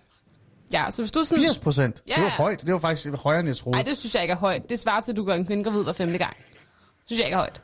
Ja, okay. Men, øh, også bare lige for at, at tilføje, det skal jo også stå i, i kontrast til, at kondomer og p-piller og sådan noget er en 8-99 procent sikkert. Så er 80 ikke særlig højt. Nej, det, det, er, det er selvfølgelig rigtigt nok. Øhm, så vi har kondom. Vi har noget creme. Måske. Måske. Måske. Og så har vi træk ud finden. Christoffer, har vi andre? Kom så. Nej, vel? Nå. Nej, ikke Nej. mænd. Nej. Det er det, vi har, mænd. Lad os gå igennem kvinderne. Nana, hjælp mig. Hvad har kvinderne? Øhm, p-piller, p-stav, p-plastre, øhm, spiral, både hormonspiral og koverspiral, øh, minipiller, øhm, ja, der må være nogle flere. Pessar, Der er pessar. ja, lige Øh, præcis. så er der noget, der hedder slikke lapper. Kan jeg huske Sli- også? øh, Slikke et lapper, er et det øje- ikke bare et til øje- oralsex, Prøv, eller hvad? et øjeblik, et øjeblik, et Ja, det øjeblik. kan godt være. Et øjeblik. Slikker hvad for noget? Der er noget, der, der, er, der, er noget, der hedder slikke lapper, og det kan jeg også huske fra 7. klasse, for det var simpelthen så åndssvagt et ord, at det kunne være nok. Hvad er det, du har Ja. lavet i 7. klasse, Christoffer? Jeg bliver sådan meget nysgerrig nu. Jeg tror, vi havde en, øh, en meget fri biologilærer, vil jeg tro, Okay. i virkeligheden. Øh, men, øh, men jeg Men, kan du huske, bliver nødt til at forklare mig, hvad slikkelopper er. Du, du, du kan ikke slippe Ja, for det. det, jeg, jeg kan simpelthen ikke huske det. Jeg kan ikke huske, hvad det er. Jeg har aldrig søgt på dem. Jeg har aldrig set dem nogen steder, men jeg kan huske ordet fra biologi. Jeg kan huske, det er en præventionsform. Okay.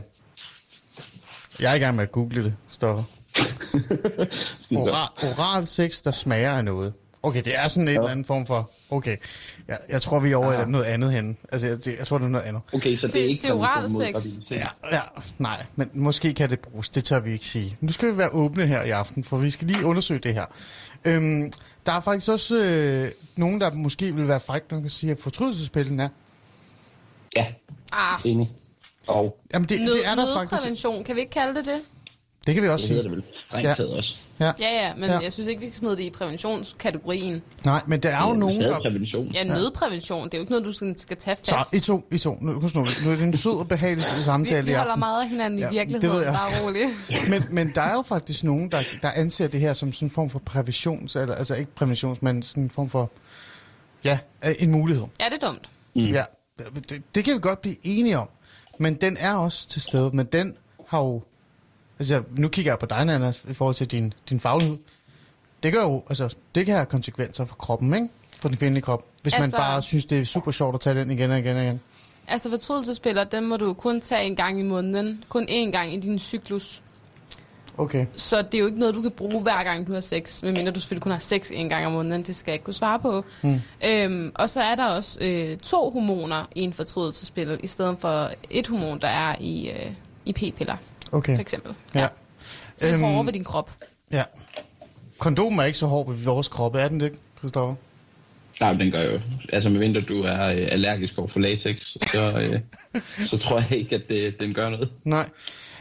Christoffer, er der ikke noget galt her i virkeligheden? Hvis man skal være lidt fræk øh, og være lidt ærlig omkring det her med, øh, der er så mange muligheder for, for kvinder, eller ja. Tilbud, og der er Ja, det, jeg har ikke lyst til at sige Ja. tre, fordi så er vi tilbage til det der med at trække den ud. Øh, end, end det er den jo i virkeligheden ikke. Øhm, hvad tænker du om det? Altså, det, jeg synes jo, det er, det er ret åndssvagt. Jeg synes jo, det er et problem. Altså, jeg, jeg fortalte jo min kæreste, at jeg skulle være med øh, i programmet, og øh, det endte jo så også med, hun er sådan lidt, eller hun er feminist, og hun, det endte jo også i sådan en diskussion om øh, prævention og, og prævention til mænd, for vi er sjovt nok heller ikke helt enige. Øh, men der øh, øh, fortalte hun øh, faktisk om øh, p-piller til mænd, og at det var noget, man har kigget på i lang tid, men det er aldrig rigtigt øh, blevet til noget, og hun mente, at det var blevet opfundet, men blev skudt ned, fordi at bivirkningerne var for slemme, men bivirkningerne i bund og grund var det samme, som øh, kvinder oplevede, når de tog p-piller. Mm. Øhm, men det endte så med, at jeg faktisk gik ind og googlede p-piller til mænd, og fandt faktisk en artikel øh, fra DR, der kun er 10 dage gammel, øh, hvor Okay. en eller anden dansk doktortype forklarer, at de er endnu tættere på. Men grunden til, at man ikke har opfundet p-piller til mænd, ifølge ham, er fordi de molekyler, der øh, udvikler sædceller, er så små, at det er virkelig, virkelig svært at lave øh, en p-pille til mænd øh, i forhold til kvinder, som er noget nemmere åbenbart at arbejde med. Øhm, men, men altså, åbenbart for 10 dage siden skulle vi være kommet endnu tættere på den her p-pille til mænd. Så Okay. Øhm, der er jo også... Øh, der er jo også, øh, altså, det kan også have konsekvenser for kvinder, p-piller, ikke? Det var også det, du kom ind på, Kristoffer. Prøv, prøv lige at fortælle dem, Nana, bare lige hurtigt. Jamen altså, p-piller kan give en øget risiko for, at du får blodpropper. Det kan give enormt mange humørsvingninger. Øh, der er rigtig mange kvinder, der bliver sådan meget emotionelt påvirket af p-piller. Det kan give forhøjet blodtryk. Øh, kvinder skal jo til kontrol med deres blodtryk en gang om året, hvis de tager p-piller. Øh, og personligt oplevede jeg, da jeg stoppede med, med p-piller, at mit blodtryk faktisk faldt en del. Øh, så det er jo værd at tage med. Øhm, så, så ja, der er jo også konsekvenser for kvinder ved at tage p-piller. Øhm, og jeg- jamen, jeg vil gerne lige sådan smide den ud til jer i virkeligheden. Mm. Fordi hvis nu der kom en p-pille til mænd, nu er det jo sådan lidt normen og kulturen, at kvinder er på en eller anden form for hormonel prævention. Vil I så tage den? ja, Hvad, øh, prøv at uddybe, hvorfor, Kristoffer, så skal jeg nok svare bagefter os, måske, om jeg det, jeg, jeg tror faktisk, det vil bare være, øh, for mig personligt vil det bare altså, være nemmere. Nu kan man sige, nu er det lidt ligegyldigt i forhold til, at jeg har en kæreste. Øhm, men i, egentlig så vil det være nemmere, øh, også i forhold til, som Nana siger tidligere, at man kan blive snydt. Jeg tror, det er meget, meget få mænd, der rent faktisk bliver snydt i en, demo, øh, en graviditet. Men altså, så er man i hvert fald selv på den sikre side, så er det ikke noget, jeg skal bakse med. Hmm. Øhm, altså, så, så ja, det, det vil jeg. Øh, Mm. Ja, Okay. Altså, jeg tænker, at jeg vil øh, heller ikke rigtig tøve i forhold til det. Altså, hvis jeg nu var single og øh, et eller andet sted var øh, super øh, aktiv i dating øh, partylivet, så vil jeg ikke have rigtig det store problem med det øh, at tage det. Jeg vil faktisk heller ikke rigtig have et problem med at tage det nu, fordi jeg netop har to øh, drenge, og jeg ikke rigtig har behov for at få flere børn øh, overhovedet. Øhm, så vil jeg heller ikke rigtig sådan have noget imod det i virkeligheden. Øh, det vil faktisk være befriende i virkeligheden, for, det, altså, for at være ærlig. Ja det er, det er faktisk lidt sjovt, du siger det. Øhm, jeg var øh, for et par år siden til en øh, familiefrokost på min fars side, hvor min far han fortæller, at han er blevet øh, gjort steril, efter at, øh, at Mhm. mm-hmm. han og min mor fik, øh, fik to børn. Klippet, hvor som han det bliver kaldt. at de åbenbart... Hvad siger du? Jeg siger klippet. The cut. Ja, han, han fik, øh, han fik øh, klippet det? øh, sidestrengen over. ja Så min far, han har jo øh, sådan set gjort sin del for, Ja. ja. for præventionen, kan man sige, for, for efterhånden mange år siden. Ja. Din far er også en god mand, Christoffer, så det det ja, er undrer han. mig overhovedet ikke, at det er ham, der tager ansvaret her. Men altså, man kan stoppe, øh, jeg vil faktisk ind, altså jeg ved om, det har jeg faktisk også overvejet, øh, øh, efter jeg sådan et eller andet sted øh, kom frem til, at nu var jeg nået dertil, hvor jeg gerne ville nå i forhold til at få børn. Øhm, jeg blev, jeg var faktisk, øh, jeg, jeg var sammen med en anden, øh, jeg tror han er meget ærlig omkring det, nu siger jeg det alligevel, øh, han sagde det i hvert fald i podcasten, øh, jeg tror han hedder, hedder han ikke Anders Stjernholm? Øh, Jo. Jo, komiker. Øhm, han, han sagde også, øh, sådan med meget, altså sådan meget stolt, at han også var blevet omskåret. Eller ikke omskåret, det, det kan man også blive, hvis der man gerne vil. Men man har fået klippet. Øh, jeg ved ikke, om han er omskåret, det tror jeg ikke, han er. Det er noget sådan noget, jeg er, åbenbart, fordi jeg er fra ja. Mellemøsten. Øhm, men men øh, han har i hvert fald fået det her klip, og der er flere og flere øh, mænd, der, der får det her øh, lille klip, som det hedder. Mm. Øhm, Men, men der er noget, jeg sådan et eller andet sted står her og tænker lidt over, som er lidt uh, interessant, synes jeg selv. Det er, at vi snakker meget om det her med prævention, fordi vi vil forebygge en graviditet, Christoffer. Ja. Øh, der er også en masse andre ting, vi skal forebygge i virkeligheden, øh, såsom altså, øh, sygdom. Øh, nogle af de her historier, ja. vi har fået, øh, de handler jo også rigtig meget om klamydia og om øh, kønssygdom. Og jeg har det sådan et, okay, øh, scenarie, jeg er mand, øh, jeg har fået den her øh, p-pille stukket i, i, jeg ved ikke, i hånden eller et eller andet, eller på en eller anden måde syet det ind, og sådan, fordi vi også står også nogen, der snakker om, at man faktisk kan få det sat fast i, øh, jeg tror det er armen eller et eller andet, ikke? Øhm, mm. Det ændrer da ikke på, at jeg stadig kan gå rundt og, og altså, få øh, de her, øh, altså så som for eksempel klamydia. Så skal jeg bare, mm. altså er det bare fint nok?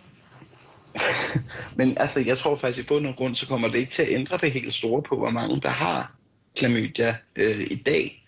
Fordi man kan sige, øh, der er virkelig, virkelig mange kvinder, der er på p-piller. Og jeg tror, at de mænd, der ender med at tage p-piller i fremtiden, tager dem, fordi at så behøver kvinden ikke. Altså man ligesom tager en del af byrden. Man flytter nogen fra nogle piller øh, over til nogle andre, der så får piller. Så jeg mm. tror ikke, du, altså, du sænker ikke antallet af mennesker, der bruger kondom med det her. Tror jeg ikke. Jeg, det bygger jeg ikke på noget som helst, men det er bare sådan en antagelse. Ja. Så jeg tror ikke, at det kommer til at ændre på det helt store, hvor mange der mm. får klamydia på sådan en årlig basis. Det er super godt, og det tror jeg faktisk at det er en, en god point at komme med. Øh, og den smider vi så lige lidt i skraldespanden, og så spørger jeg dig direkte, Christoffer. Hvad med dig selv? Altså, er du bare sådan super duper? Hvis du nu var single, og du var klar på markedet, og vi lige har haft corona, og alle mm. har været indlukket, og du ved bare, at når vi åbner op i barne, så er 60-70 procent af de kvinder, du kender, de er klar på at knalde dig, fordi de bare savner at være sammen med en eller anden. øhm, vil du ikke være sådan lidt ops på at have kondom på for en sikkerheds skyld, fordi, ikke fordi du er bange for øh, at gøre nogen gravid eller et eller andet, men fordi at der er de her altså, kønssygdomme? Altså nej, faktisk ikke. Og det, uh, men altså, det, mm. man kan sige, før, før jeg fik en kæreste, så, så har jeg været uh, sammen med en, uh, en håndfuld kvinder, og jeg har aldrig nogensinde blevet testet positiv for hverken klamydia eller, eller nogen af så de andre Så er du immun over for klamydia, er det du siger, Kristoffer? Ja, jeg har bare været sindssygt heldig. Altså, jeg har okay. ikke lært ja. noget som helst i forhold til sygdom, kan man sige. Ja, ja det er fint. Øhm, Nana, øh, nu har jeg grillet Kristoffer nok, tror jeg. Øhm, kan du se, hvad jeg prøver at sige? Altså det her med, at, at når man taler om prævention, øh, ligesom vi har gjort nu, så er fokus meget på det her med, øh, når man taler med drenge, så er fokus meget på det her med, oh, ja, graviditet, ikke? Øh, når man så øh, læser nogle af de her historier, jeg har fået i aften, eller taler med kvinder eller piger, så er det også, så er den der, øh, hvad hedder det, så er den øh, klamydia-ting også med, altså selve sygdommen med. Mm. Øh, glemmer vi den lidt?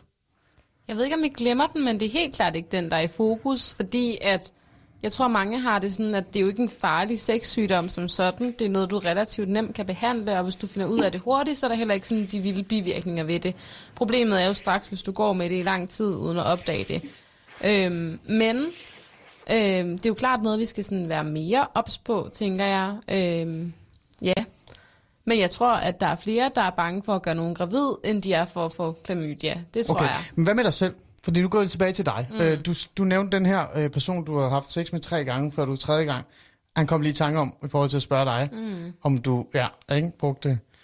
Var du ikke, øh, altså, er du ikke selv øh, sådan lidt vågen eller sådan opmærksom på det her med, at man reelt set skal bruge det her, fordi man netop også forebygger øh, de her former for sygdomme?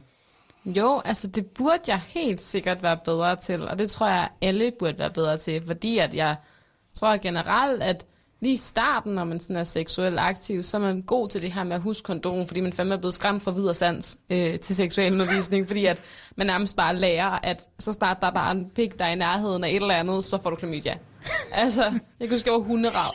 Altså, øh, jeg kan faktisk, jeg vil godt lige indskyde her det med, jeg kan huske, øh, at øh, da vi blev undervist, dengang jeg blev undervist i det, der var der sådan en øh, myte om, at man nok skulle få klamydia bare ved at sidde på et toiletsæde, hvor en anden har siddet på, som havde klamydia. Ja, ja, det var så vi var vildt. konstant bange. Altså ja. sådan virkelig, vi gik rundt i sådan en rædselsangst. Øh, jeg, jeg, kan huske sådan lidt, at hvis vi var til halvball eller eller andet, så var det sådan, husk nu på toiletpapir på, på fordi man ved sgu aldrig, altså mm. klamydia, det var sådan et, et ondt øh, væsen, der var der, ikke? Øhm, men du siger, at, at det kunne du godt ønske, der var mere fokus på. Ja, og jeg burde da også helt sikkert selv være bedre til det igen, ligesom jeg var i starten i gåseøjen, hvis man kan sige det.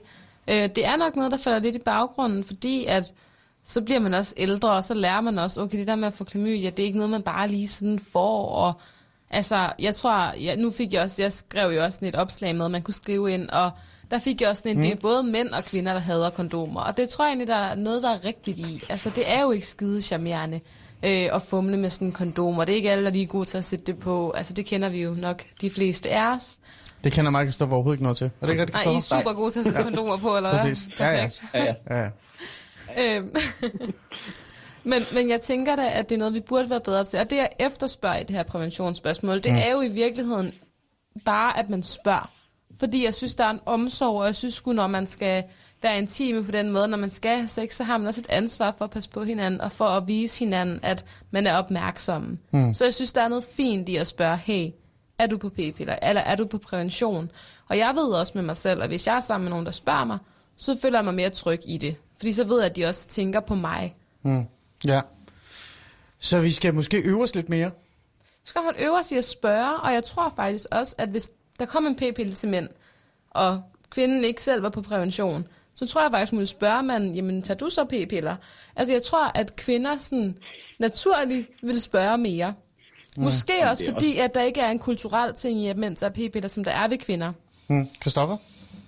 Jamen, jeg synes, at, øh, at Nana, du skal finde en klud, og så skal du puste den der glorie, altså så den skinner endnu mere til næste Den skinner gang. rigtig meget, kan jeg fortælle dig. Jeg kan Ja, se det den kan herfra. man godt høre. Hold det op. Altså, så Hvorfor? Hvorfor, hvorfor helt siger du det, Kristoffer? Ja, men fordi jeg tror overhovedet ikke på, at kvinder er en skid bedre end mænd er. Overhovedet ikke, når det kommer til stykket. Okay. Lige nu der har øh, kvinder bare så... Altså, det eneste, der skulle gøre det, det udslagsgivende, så er det, at vi vender tilbage til hele pointen om graviditet igen. Altså, Er det den, den, tror- den store far? Er det den, du tror, der kan skræmme allermest og kan få folk til Jamen, at... det tror jeg helt sikkert. Mm, helt sikkert. Okay. Øhm, også fordi, at jeg tror faktisk, at øhm, altså det er jo ligesom den, der er blevet brugt som sådan en øh, metafor for, eller ikke metafor, hvad hedder det, sådan en faktor for, at, at Ja. p-pinden var så øh, frigørende for kvinder tilbage i, i 70'erne, tror jeg Mm. det var, den blev frigivet. Øhm, og så har graviditeten jo ligesom blevet det her skræmmebillede, sådan, hvad gjorde man før? Man blev gravid? Åh oh, nej! Altså, øhm, men jeg tror ikke, kvinder er et hak bedre end mænd til at, til at spørge, når det kommer til, til det i fremtiden. Overhovedet ikke. Men Christoffer, Altså. der må jeg lige indskyde, der tror jeg faktisk, at både fordi der er den her kulturelle ting med, at mænd normalt ikke tager p-piller, men også fordi, at der er jo også en pointe i det, du siger tidligere med, at det jo er kvinder, det går mest ud over. Selvfølgelig så skal manden også stå til ansvar, fordi du fik sådan lidt kastet den til, at det var overhovedet ikke manden, der havde noget med det at gøre. Men, men det er jo mest kvinden, så derfor så tror jeg også, at kvinder automatisk vil være mere ops på prævention, hvis du kan følge mig. Jamen, Nej, det tror jeg ikke. Også, øh, altså, man kan sige nu, de der, ham der doktoren øh, på, i artiklen, der jeg havde læst for et par dage siden øh, om p-pillers mænd, øh, der har de jo også fundet ud af, at det er, øh, altså på verdensplan, øh, øh, der har man, øh, øh, hvad hedder det, målt, at omkring 75 procent af mændene øh, faktisk siger ja til, at de gerne vil tage en, øh, en p-pille til mænd i fremtiden. Og øh, nu skyder jeg bare sådan lidt vildt og siger, jeg tror, at der er rigtig, rigtig mange mænd, som gerne vil tage øh, den her pille, fordi så skal de ikke bøvle med kondom. Og så tror jeg derfor også, fordi at p-pillen til kvinder er så udskilt, som den er, at det bliver mere normalt for mænd at tage p-piller i forhold til kvinder. Og så tror jeg, at kvinder bliver lige så dårlige til at spørge mænd, om de er på prævention, som mænd er i dag, Okay. hvis vi antager det rigtigt. Jeg tror, der, den her, den, den tror jeg godt, vi kan tage videre, fordi jeg, der, der, jeg har lige nogle, øh, øh, jeg havde faktisk netop lige nogle historier, som vi kan tilknytte, øh, altså vi kan knytte til det her, du lige netop har sagt, og den her lille battle, der en anden har. Men jeg vil gerne gå tilbage til det her med at øve os, for vi skal også have lidt musik, for ellers så ender det med, at vi bare står her og, og, og råber af hinanden, og jeg står sådan og kigger på jer og tænker, hold da op, I burde bare finde jer et sted og, og råbe. Øhm, ej, det gør jeg ikke, det er bare for sjovt. Øve os på hinanden, Nana. Siger det der noget? Ja. Yeah. Gør det det? Hvad er det for noget? Du, du sagde sådan, jeg spurgte dig sådan, skal vi høre noget musik, som giver mening? Og så sagde du, ja, vi skal høre øverst på hinanden. Og så kiggede jeg på dig og tænkte, jeg aner ikke, hvad det er, du taler om.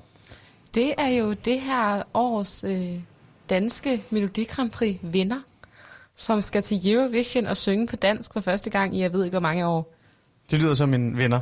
Ja, kæmpe vinder. Ja, absolut. Christoffer, vi sætter lige øverst på hinanden på med fyr og flamme. Er det ikke rigtigt? Jo. Og øh, så vender vi tilbage efter den. Han er med, tænker jeg. Ja, ja. Hov, den gad den ikke. Det gad vi da ikke høre igen. Vi skal da høre den her. Ja. Sådan.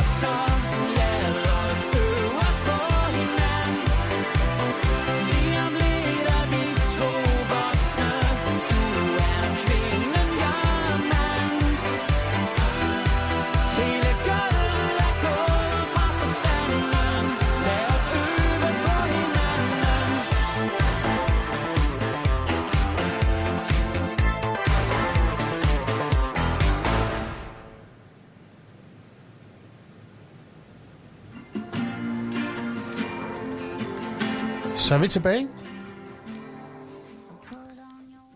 Det var, øh, det var lige en ekstra lille sang, der sneg sig ind. Øh, det, det er jo sådan, det er sådan, det er nogle gange. Men det var øverst på hinanden med øh, fyr og flamme, som jeg åbenbart overhovedet ikke har lagt mærke til eksisterer, Nana. Det må du altså lige øh, øh, beklage herfra. Du sagde sådan til mig, ej, det, det burde du da vide, altså, men jeg ser faktisk ikke så meget om GP. Men, men øhm, apropos det her med at øve sig, øh, Christoffer, jeg regner med, at du selvfølgelig lige om lidt dukker op igen. Skal jo ikke stikke for meget af, øh, vi har brug for dig. For ellers så står Nana bare og, og pointerer alle mulige ting over for mig, som jeg ikke rigtig kan forsvare. Øhm, det her med at øve sig på hinanden, det her med et eller andet sted at finde noget fodfæste i forhold til det her provision, eller vi kan jo stå her skændt og, og tale om de her problemstillinger, vi har med det. Men altså, jeg, jeg tænker, det er svært at sige, at man skal løse det her problem, Nana. For det er jo ikke et problem, der skal løses på en måde. Det er måske mere et problem, der skal... Ej, det er så kedeligt at sige det her, men i talsættes, eller, eller have fokus på. Øh, jeg kan huske øh, de her klamydia, øh, hvad hedder det, hvad kan vi sige, kampagner, der var i folkeskolen. Kæft, jeg var bange for dem. Altså hvis virkelig sådan ikke. Øh, nogle gange så kan jeg så sammenligne, men når jeg snakker med mine øh, gamle venner med de der, det der er du for, for ung. Da jeg var meget, meget lille, der havde vi sådan nogle trafik, øh, hvad hedder det, kampagner, hvor, øh, jeg tror, de hed Splat, hvor man sådan fysisk lavede sådan nogle, du ved, øh, mærker på, på jorden, sådan ved øh, kryds, vejkryds eller sådan noget, hvor der var sådan et, et splatmærke på en eller anden måde, som om at øh, en bus havde ramt en, øh, et barn eller en, en person, en voksen, og det kunne man bare huske, og man glemte aldrig. Og man huskede dele med at kigge til højre, når man kørte og sådan nogle ting. Hvis vi skal have sådan lidt styr på det her præventionshalløj, er det så en blanding af en, altså mere, øh, hvad kan vi sige, undervisning i øh, folkeskolen eller, eller andet i forhold til det her prævention, den selve samtalen, blandet sammen med en måske en offentlig diskussion eller samtale i forhold til det her med, at mænd skal også have en form for præventionsmiddel. Og det er ikke kun af kvinderne. Altså, jeg synes det er helt sikkert, at vi skal sætte ind med, at der kommer flere præventionsmuligheder til mænd. For et eller andet sted, hvis man er sådan en god fyr, som både dig og Christoffer er, kan jeg høre, så vil man jo også gerne tage det her ansvar. Så det jo, må det være super frustrerende, at man ikke kan, man ikke kan gøre noget. Så det synes jeg, der er en sindssygt god idé. Øhm, men, men jeg tænker også, at der er noget i, at vi skal lære at spørge hinanden.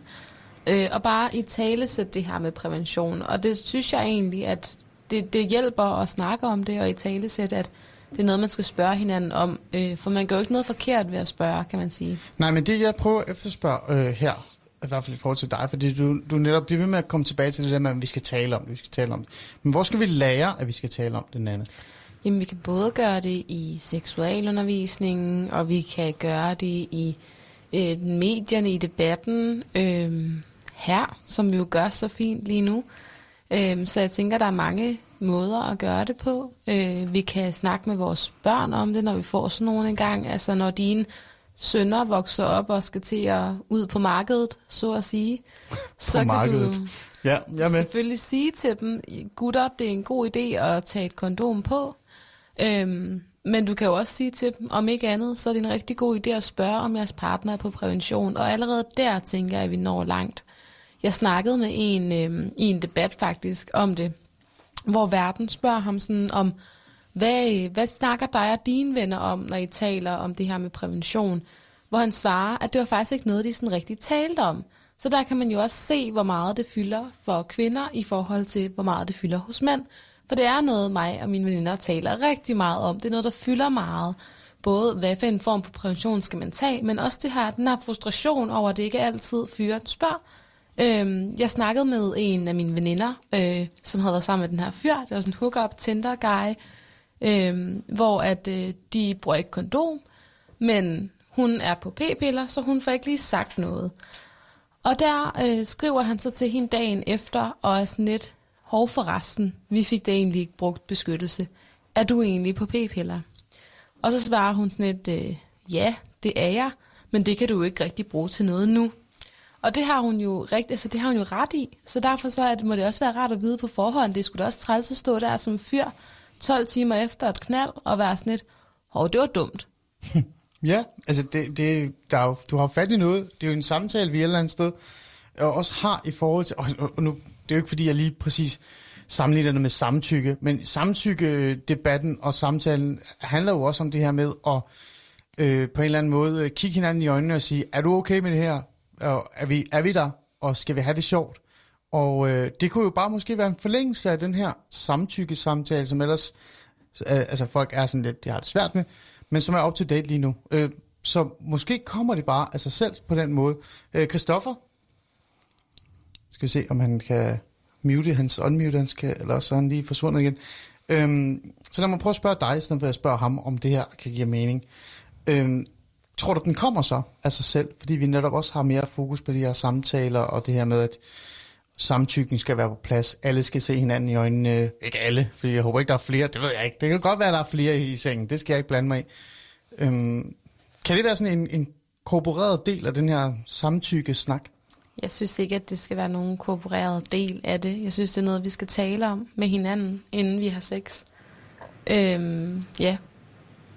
Øhm, men jeg ved ikke, om det skal være sådan en, jeg tænker, at alle har en interesse i, at der er en form for prævention til stede, og det er rigtig fint at i tale sætte det, så man også er sikker på, at man ikke går over hinandens grænser.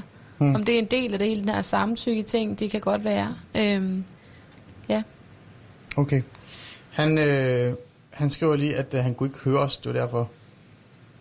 Han, han skal lige øh, ind og ud af, apropos ind og ud af det hele. Han, han kommer tilbage. Han kommer lidt tilbage lige om lidt. Øhm, så lad mig lige tage øh, en anden historie, mens øh, Christoffer lige øh, fikser hans, øh, hans adgang. Åh, oh, nu skete der noget her. Nu skal jeg bare trykke på den her knap, så vi se, om det kan få det til at virke.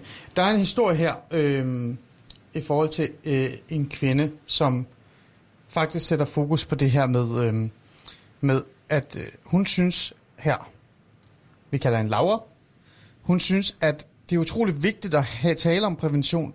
Det er vigtigt at have den her samtale altså partner til partner i forhold til prævention. Men hun synes netop, at øh, præventionssamtalen tal, altså, handler for meget om det her med, at det kan ende i graviditet. Altså hun vil også gerne have, at det skal handle om noget andet end det. Og det er jo hele den der, øh, hvad kan vi sige, øh, ja, hele det her smitsomme sygdom og sådan nogle ting. Og så er vi tilbage til det her med, at, skal vi lige gøre sådan der. Så er vi tilbage til det her med, at har vi for meget fokus på det? Fordi det, det virker lidt som om, at øh, hvis vi taler om, om, om, altså hvis vi taler sammen om det her med, at præventionen er på plads, kvinden tager p-pillen, så har vi styr på det. Men burde vi også have mere fokus på hele det her øh, smittesygdom ting, øh, Nana? Ja, det burde vi da helt sikkert. Øhm, jeg tror, som jeg også nævnte tidligere, det er sådan noget, der nok bliver skudt lidt til side, fordi at det er sådan forholdsvis nemt at slippe af med igen, og alle de her ting. Øhm, så det er ikke noget, der fylder så meget. Øhm, I virkeligheden, hvis man sådan virkelig skulle pusse sin glorie, det gør jeg ikke nu, så bliver Christoffer bare sur på mig igen. Øhm, men Jeg kan høre, at han er med igen, så han, han kan i hvert fald høre om grin. Ja, det er dejligt. ja. øhm, så i virkeligheden, når du, øh, hvis du havde sex med en partner, der ikke, hvor du ikke var eksklusiv, og måske et one night stand fra byen, så burde du jo i alle tilfælde bruge et kondom. Men som vi også talte om tidligere, der er ikke noget særligt charmerende over kondom, så det er folk bare dårligt til. Det er jeg også selv. Ja, ja, men, men, men der er noget af det her, Nana. Jeg bliver nødt til at gå tilbage til det igen, fordi I to, og rigtig mange, har fokus på prævention. Og fokus er rigtig godt og sundt, men det handler primært om ikke at gøre hinanden gravid. Hvis du forstår, hvad jeg mener. Det andet er også vigtigt, ja, vil jeg mene. Det er vigtigt. Og, og hvis man skal tale om prævention, jeg vil ikke sige på den rigtige måde, men på den sundhedsfaglige måde, nu står du, du står en sundhedsperson over for mig, så er det jo faktisk, at første, anden, tredje og fjerde gang, eller femte gang for den sags skyld, indtil man beslutter sig for, at man er fast partner, så skal man have kondom på. Ja, altså det har du helt ret i. Det burde man. Det vil klart være det, det bedste. Øhm, det, igen, det tror jeg, man er sindssygt dårlig til, fordi at man heller ikke vil ødelægge stemningen. Øhm, fordi det ikke altid er skide charmerende at spørge ind til det her kondom. Øhm, når jeg øh, selv øh, har sex, så øh, er det jo meget det her med, at jeg ved jo med mig selv, at jeg er på prævention, så derfor så er det ikke noget, jeg sådan tænker videre over det her med at beskytte mig for sexsygdomme, og det burde jeg jo virkelig gøre. Altså, virkelig. Mm. Jeg ved ikke, hvordan... Øh, nu, det er mange år siden, du har været single, Ali. Men øh, jeg kan da prøve at spørge Christoffer i hvert fald. Øhm, Christoffer, ja, det er 16 år siden, jeg har været single, så det, det, det er som om, at jeg lige skal gå ud og, og opgive, hvad jeg... Jeg kan ikke engang huske, hvordan det er. Ikke hvad... Øh, ja. Hvad, hvordan har du det med det? Hvad tænker du? Jeg tror lige, jeg skal være med på, altså i forhold til prævention, eller... Ja, Jamen, det- altså, er du god til at øh, smide kondom på, når du har et one night stand, eller når du møder en pige i byen, eller indtil mm. ligesom aftaler I eksklusive? Det er fordi, Christoffer, bare lige for at sætte den på, på, øh, på altså virkelig gøre det sådan kort og fortælle, hvorfor det er, jeg gerne vil have den her. Jeg bliver ved med at gå tilbage til den her, især også til sidst. Fordi jeg synes jo, at vi her slutningen godt kan tale om, hvad det er, så vi kan gøre for at forbedre det. Altså for at, og jeg vil ikke sige løse det, fordi en af løsningerne er jo netop at finde flere præventionsmidler, for eksempel til mænd. Altså det burde mm. vi jo alle sammen bare være enige om, at det skal vi bare gøre. Punktum. Også, altså også, også mænd i virkeligheden, ikke? Men, Jo. men samtidig så kan jeg bare ikke lade være med at undgå at tænke på, eller undre mig over, at hver gang vi har talt om prævention i dag, men også mange af de historier, der er kommet til mig i aften, har, altså det primære fokus, det er ikke at gøre hinanden gravide. kan du forstå, hvad jeg mener? Ja. Og jeg sidder sådan stadig og tænker, øh, jeg kan stadig huske tilbage til de der skræmmende klamydia, hvad hedder det, historier fra min folkeskole, ikke? Hvor, hvor fokus var mere på kønssygdomme, end at gøre hinanden gravide. Mm. Og, og jeg kan ikke lade være med sådan, igen, som sagt, tænke, burde man ikke bare have kondom på første, anden, tredje, fjerde, måske endda femte gang, ligegyldigt hvad, indtil man sådan har kigget hinanden i øjnene og sagt, du er min faste partner, jeg er ikke til mig at knalde andre, og så kan vi begynde at overveje, om vi måske skal stoppe med at hen og gravid. Altså, jo, det, det burde man. Øh, men, men sådan tror jeg bare ikke, verden er. Sådan tror jeg aldrig, verden bliver. Øh, fordi, altså, så at uden at det skal lyde sådan over akademisk eller filosofisk eller noget som helst. Mm, men det antager jo også, at det er det rationelle menneske, der tænker, og efter 100.000 bajer på en eller anden klub, hvor du har siddet og snakket rigtig meget med en, der er lige så fuld, så er der ikke noget rationelt menneske tilbage. Øh, heller ikke selvom man er to. Øh, det tror jeg simpelthen ikke på. Så jo, i den perfekte verden, jo, så burde man jo klart gøre det. Men, men det, det, det tror jeg mere, man skal tage højde for. Det kommer aldrig nogensinde til at ske. Mm. Øh, ikke, ikke hver gang. Ja. Øh, selvom man bør, helt sikkert. Ja. Nana vil gerne øh, sætte dig på plads, tror jeg. Jamen, jeg tror bare gerne, jeg vil spørge, Christoffer, er du god til at smide kondom på, inden at I aftaler, I er øh, eksklusive? Nej, det er jeg ikke. Nej, okay. Nej. Men det er ikke, fordi du nægter Altså, det. Det er ikke, fordi du har sådan en... Øh, Øh, sådan, øh, altså, ja, jeg vil ikke. Jeg har ikke lyst til det. Nej, nej, overhovedet ikke. Nej. Slet ikke. Øh, øh, Så nej, hvis du er i en øh, situation, men- hvor du ikke er fuld, og du hygger dig, og du I sidder og... Altså, du, ja, du, det er en ny partner på en eller anden måde. Mm. Og er det ikke det, der hedder Net- Netflix and chill? Så er vi ikke, nu er jeg virkelig ung med de unge, ikke? Jeg tror, det hedder Disney Plus og Nus nu, Ali. Er det Disney Plus og Det Nus? tror jeg. Ved du hvad, jeg har faktisk Disney Plus. Så skal jeg bare finde en, jeg kan nusse. Uha. men, nej, nu stopper jeg. Øh, men så nu, nu, nu er jeg siddet der, og Disney Plus nusset, og du er ikke fuld, mm. så tager du kondom på? Øh, jamen, nå, men jeg tror faktisk, at så skal vi lige cirkle tilbage til, til der, hvor det hele startede faktisk, at jeg antager jo, at hvis hun ikke siger noget, så er hun på prævention. Men jeg tager faktisk ikke så meget højde for, for kønssygdommen, og det er da også klart, Ah, okay. det burde jeg da måske. Men, men det er simpelthen ikke noget, jeg, øh, jeg kalkulerer så sindssygt meget med, også måske fordi jeg har været så heldig, at jeg aldrig har været ramt af en. Mm, okay, okay. Øhm, der er nogle stykker, der har skrevet, at de har oplevet at møde mænd, som reelt set bare nægter at have kondom på. Hvordan har vi det med dem så? Altså lidt, lidt stramt, det sætter jo ikke mit køn i sådan en skide godt lys, men jeg vil så omvendt sige, at jeg kan også godt forstå det lidt, fordi at kondomet er ikke noget på nogen måde, der gør sexen bedre. Tværtimod, altså det nedsætter følelsen, det kan være træls, øh, det er jo heller ikke sådan super sexet at bruge Altså man kan holde længere, par minutter på at sætte på. Christoffer eller har jeg hørt. Hvis man, sæt, hvis man nedsætter følelsen, så har jeg hørt, at man kan holde længere. Jo, det er jo ikke nødvendigvis, altså Okay. det, det er måske ikke lige der, jeg er altid. Øh, Nej, at- det- det var heller ikke, fordi men, jeg men, ville- men essensen er, er, er bare, at, at sådan helhedsoplevelsen med en kondom er øh, den rigtige, men det er ikke som sådan fedt. Ikke fordi det er, er træls i sig selv, mm. men fordi det simpelthen det nedsætter følelsen i, øh, ja, i penis, og det, det er sgu ikke særlig sexet at sætte på, og det er sgu sådan lidt irriterende at have det der ophold, hvor man lige skal finde ud af, hvor det er, og åbne det, og få det rullet på, og alt det der. Ja, Øhm, det lyder Det også sgu- hårdt. Nej, nu det skal jeg hårdt. Nej, nu skal det er jeg ikke hårdt. Det er det virkelig ikke. Altså, jeg ved det også godt, det er både hun bare dårlige undskyldninger. Nej. Men jeg, jeg kan godt sætte mig ind i, i Prøv at, stop. så. Jeg skal nok stoppe. Altså, prøv jeg har været Mallorca-guide. Altså, jeg har boet, jeg har boet på Mallorca og været guide i to år. Øh, Trust me, der er ekstremt mange gange, hvor jeg ikke har så tænkt over, hvor er den kondom hen. Men jeg har i hvert fald prøvet at gøre mit for at huske mm. den, altså husk, husk på at, at bruge sådan en. Nana, har du mødt en, som sagde, nej, det gider jeg ikke. Kondom, det gider jeg ikke. Øhm, jeg har talt med en fyr, som jeg sådan... Jeg vil ikke sige, vi datede. Øhm, vi sådan så hinanden et par gange, og så talte vi om prævention, fordi jeg havde sådan nogle øh, principielle holdninger til det, som jo nok ikke kan skjules i det her forum, øhm, hvor han siger, jeg vil hellere ikke have sex, end jeg vil have et kondom på. Og så kan jeg godt blive sådan lidt, hold nu op, kammerat Bladfjeder, nu må du lige prøve at tage dig en, bare en lille bitte smule sammen. Du griner lidt. Ja. Men, men teknisk set, det du siger, det er, at dem har du ikke rigtig så meget respekt for. Nej, altså jeg gider da ikke. Altså hvad nu, hvis jeg ikke kunne tåle øh, hormoner eller sådan et eller andet? Hvad ved jeg? Der kunne der være alle mulige gode grunde til, at jeg ikke var på hormonel prævention. Det kunne også være, at jeg ikke havde lyst til at smadre mit humør. Øhm, eller min krop for den sags skyld. Øhm, så, så det synes jeg, der er noget pjat. Altså vi har da alle sammen et, øh, et ansvar, og hvis ikke at kvinden hun er på prævention, så må man jo tage et kondom på, hvis man ønsker sex. Hvis ikke man ønsker det, jamen, så må man jo leve i celibat. Hmm. Hvis det ikke bare man kan forvente, at kvinder de skal smide kondom, eller at de skal tage p-piller. Altså, Nej, altså jeg vil bare også lige sige, der er også en kvinde, der har skrevet til mig og sagt, øhm, at jeg, jeg har faktisk lyst til at finde den, og sige præcis, hvad det er, hun har skrevet. Øhm, jeg har ingen regler. Jeg er virkelig et svin med kondom. Jeg bruger det faktisk ikke.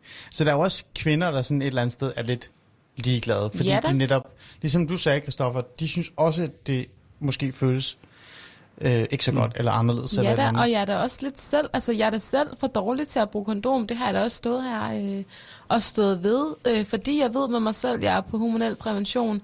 Øhm, så jeg er da også for dårlig til det, helt sikkert. Øh, og det tror jeg, der er rigtig, rigtig mange, der er. Mm. Men min pointe var bare, at hvis ikke man er på hormonel prævention, så må man jo ligesom også smide kondom på, i stedet for det der med at trække sig ud, og hvad ved jeg. Altså, det, den holder bare ikke. Nej, det er måske rigtigt nok, Kristoffer. Det må vi give en i aften. Tror du ikke det? Det tænker jeg. Jo, jo, jo, så lad os da gøre det i dagens anledning. Det tænker jeg. Her på øh, falderæbet øh, i to, før vi øh, siger lidt øh, tak for i aften og sætter den sidste sang på. Øhm, vi har været forbi rigtig meget af det i forhold til det her prævention. Vi har både skændt om det i forhold til, hvor vigtigt det er. I har et eller andet sted øh, talt om, øh, hvor, altså jeres fokus har været meget på det her øh, med graviditet, hvor jeg har sådan stået og tænkt, "Øh, undskyld, hvad med klamydia? Jeg er stadig mega bange for klamydia. Og der har I været sådan lidt mere laissez-faire, må jeg indrømme. Ej, Måske Det er nok ikke, en generationsting, Ali. Ja, og så er vi tilbage til generationstingen, åbenbart. Jeg synes stadig, det er skidt at få klamydia, så det skal I lade være med derude, øh, unge øh, mennesker, eller hvad det nu end er. Øhm, men, men til sidst så står vi jo et eller andet sted med den her evige samtale, som vi aldrig rigtig stopper med at have. Og det er det her med, når man står der og skal have det sjovt, sjovt, så skal man reelt set kigge hinanden i øjnene og sige, what up? Og det er jo måske bare løsning. Altså løsning er det her med at, at kigge hinanden og sige, og øjnene og sige, hvad så? Er det ikke det, Nana? Jo, til det sidst. synes jeg er en perfekt løsning. Hvis ikke man, øh, altså hvis man bare lige spørger, hvad så? Er du på øh, prævention? Og man lige får et lille ja, så er alt jo godt. Og så ved man også med sig selv, at man ikke risikerer at gøre noget, som den anden ikke har lyst til. Mm. Og hvad med dig? Hvad tænker du her til sidst? Christoffer? Jamen det, øh, altså, øh, hvis jeg Køber du den? en Er det den, du køber? Jamen næsten, men det der bare i det, det er, at jeg har øh, en gang, altså udover at den bedste undskyldning for at bruge prævention er øh, i mine øjne stadigvæk øh, graviditet, så nummer to er, at jeg har faktisk engang været sammen med en kvinde, som sagde, at hun var allergisk over for sæd. Allergisk Øh. over for hvad for noget? Undskyld, et øjeblik. Hvad sagde du? Hun sagde, hun sagde, at hun var allergisk over for sæd. Så hvis hun fik det på, på kroppen, indvendigt som udvendigt, så fik hun sådan udslæt af det. Hende kan jeg godt Hun kunne lide. simpelthen ikke tåle det. det synes jeg også var et meget godt argument for at bruge det. Jeg, jeg tror, jeg bruger det fremover. Ja. Ja, tænk over det.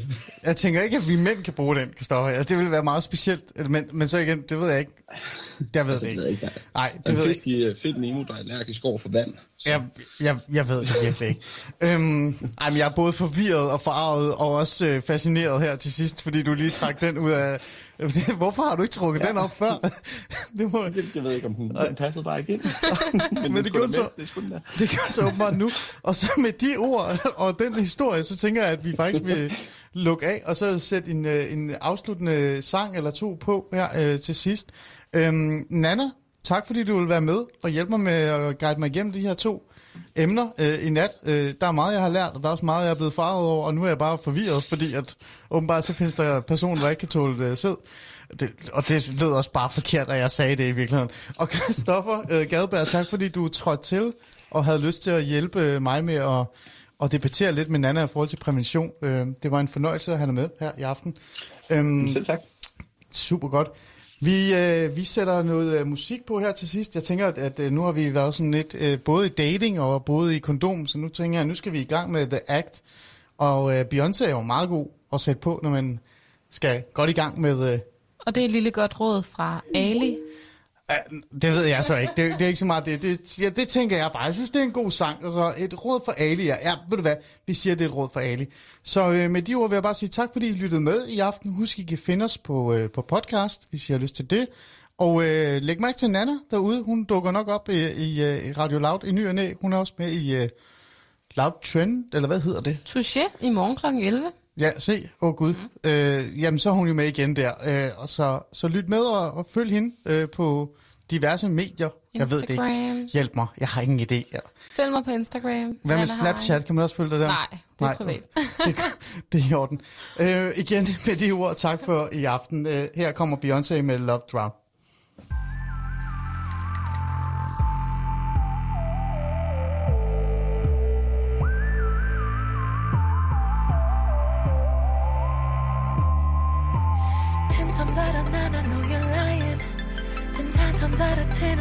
Trying. So I'm trying to be fair. And you're trying to be there and to care. And you're caught up in your permanent emotions. And all the loving I've been giving goes unnoticed. It's just floating in the air. Look at there. Are you aware? You're my lifeline and you're trying to kill me. If it wasn't me, would you still feel me? Like on my worst day? Or am I not thirsty enough. I don't care about the lights or the beams. Spend my life in the dark, but it's like you and me. Only way to go is up. Skin thick, too tough. Cause you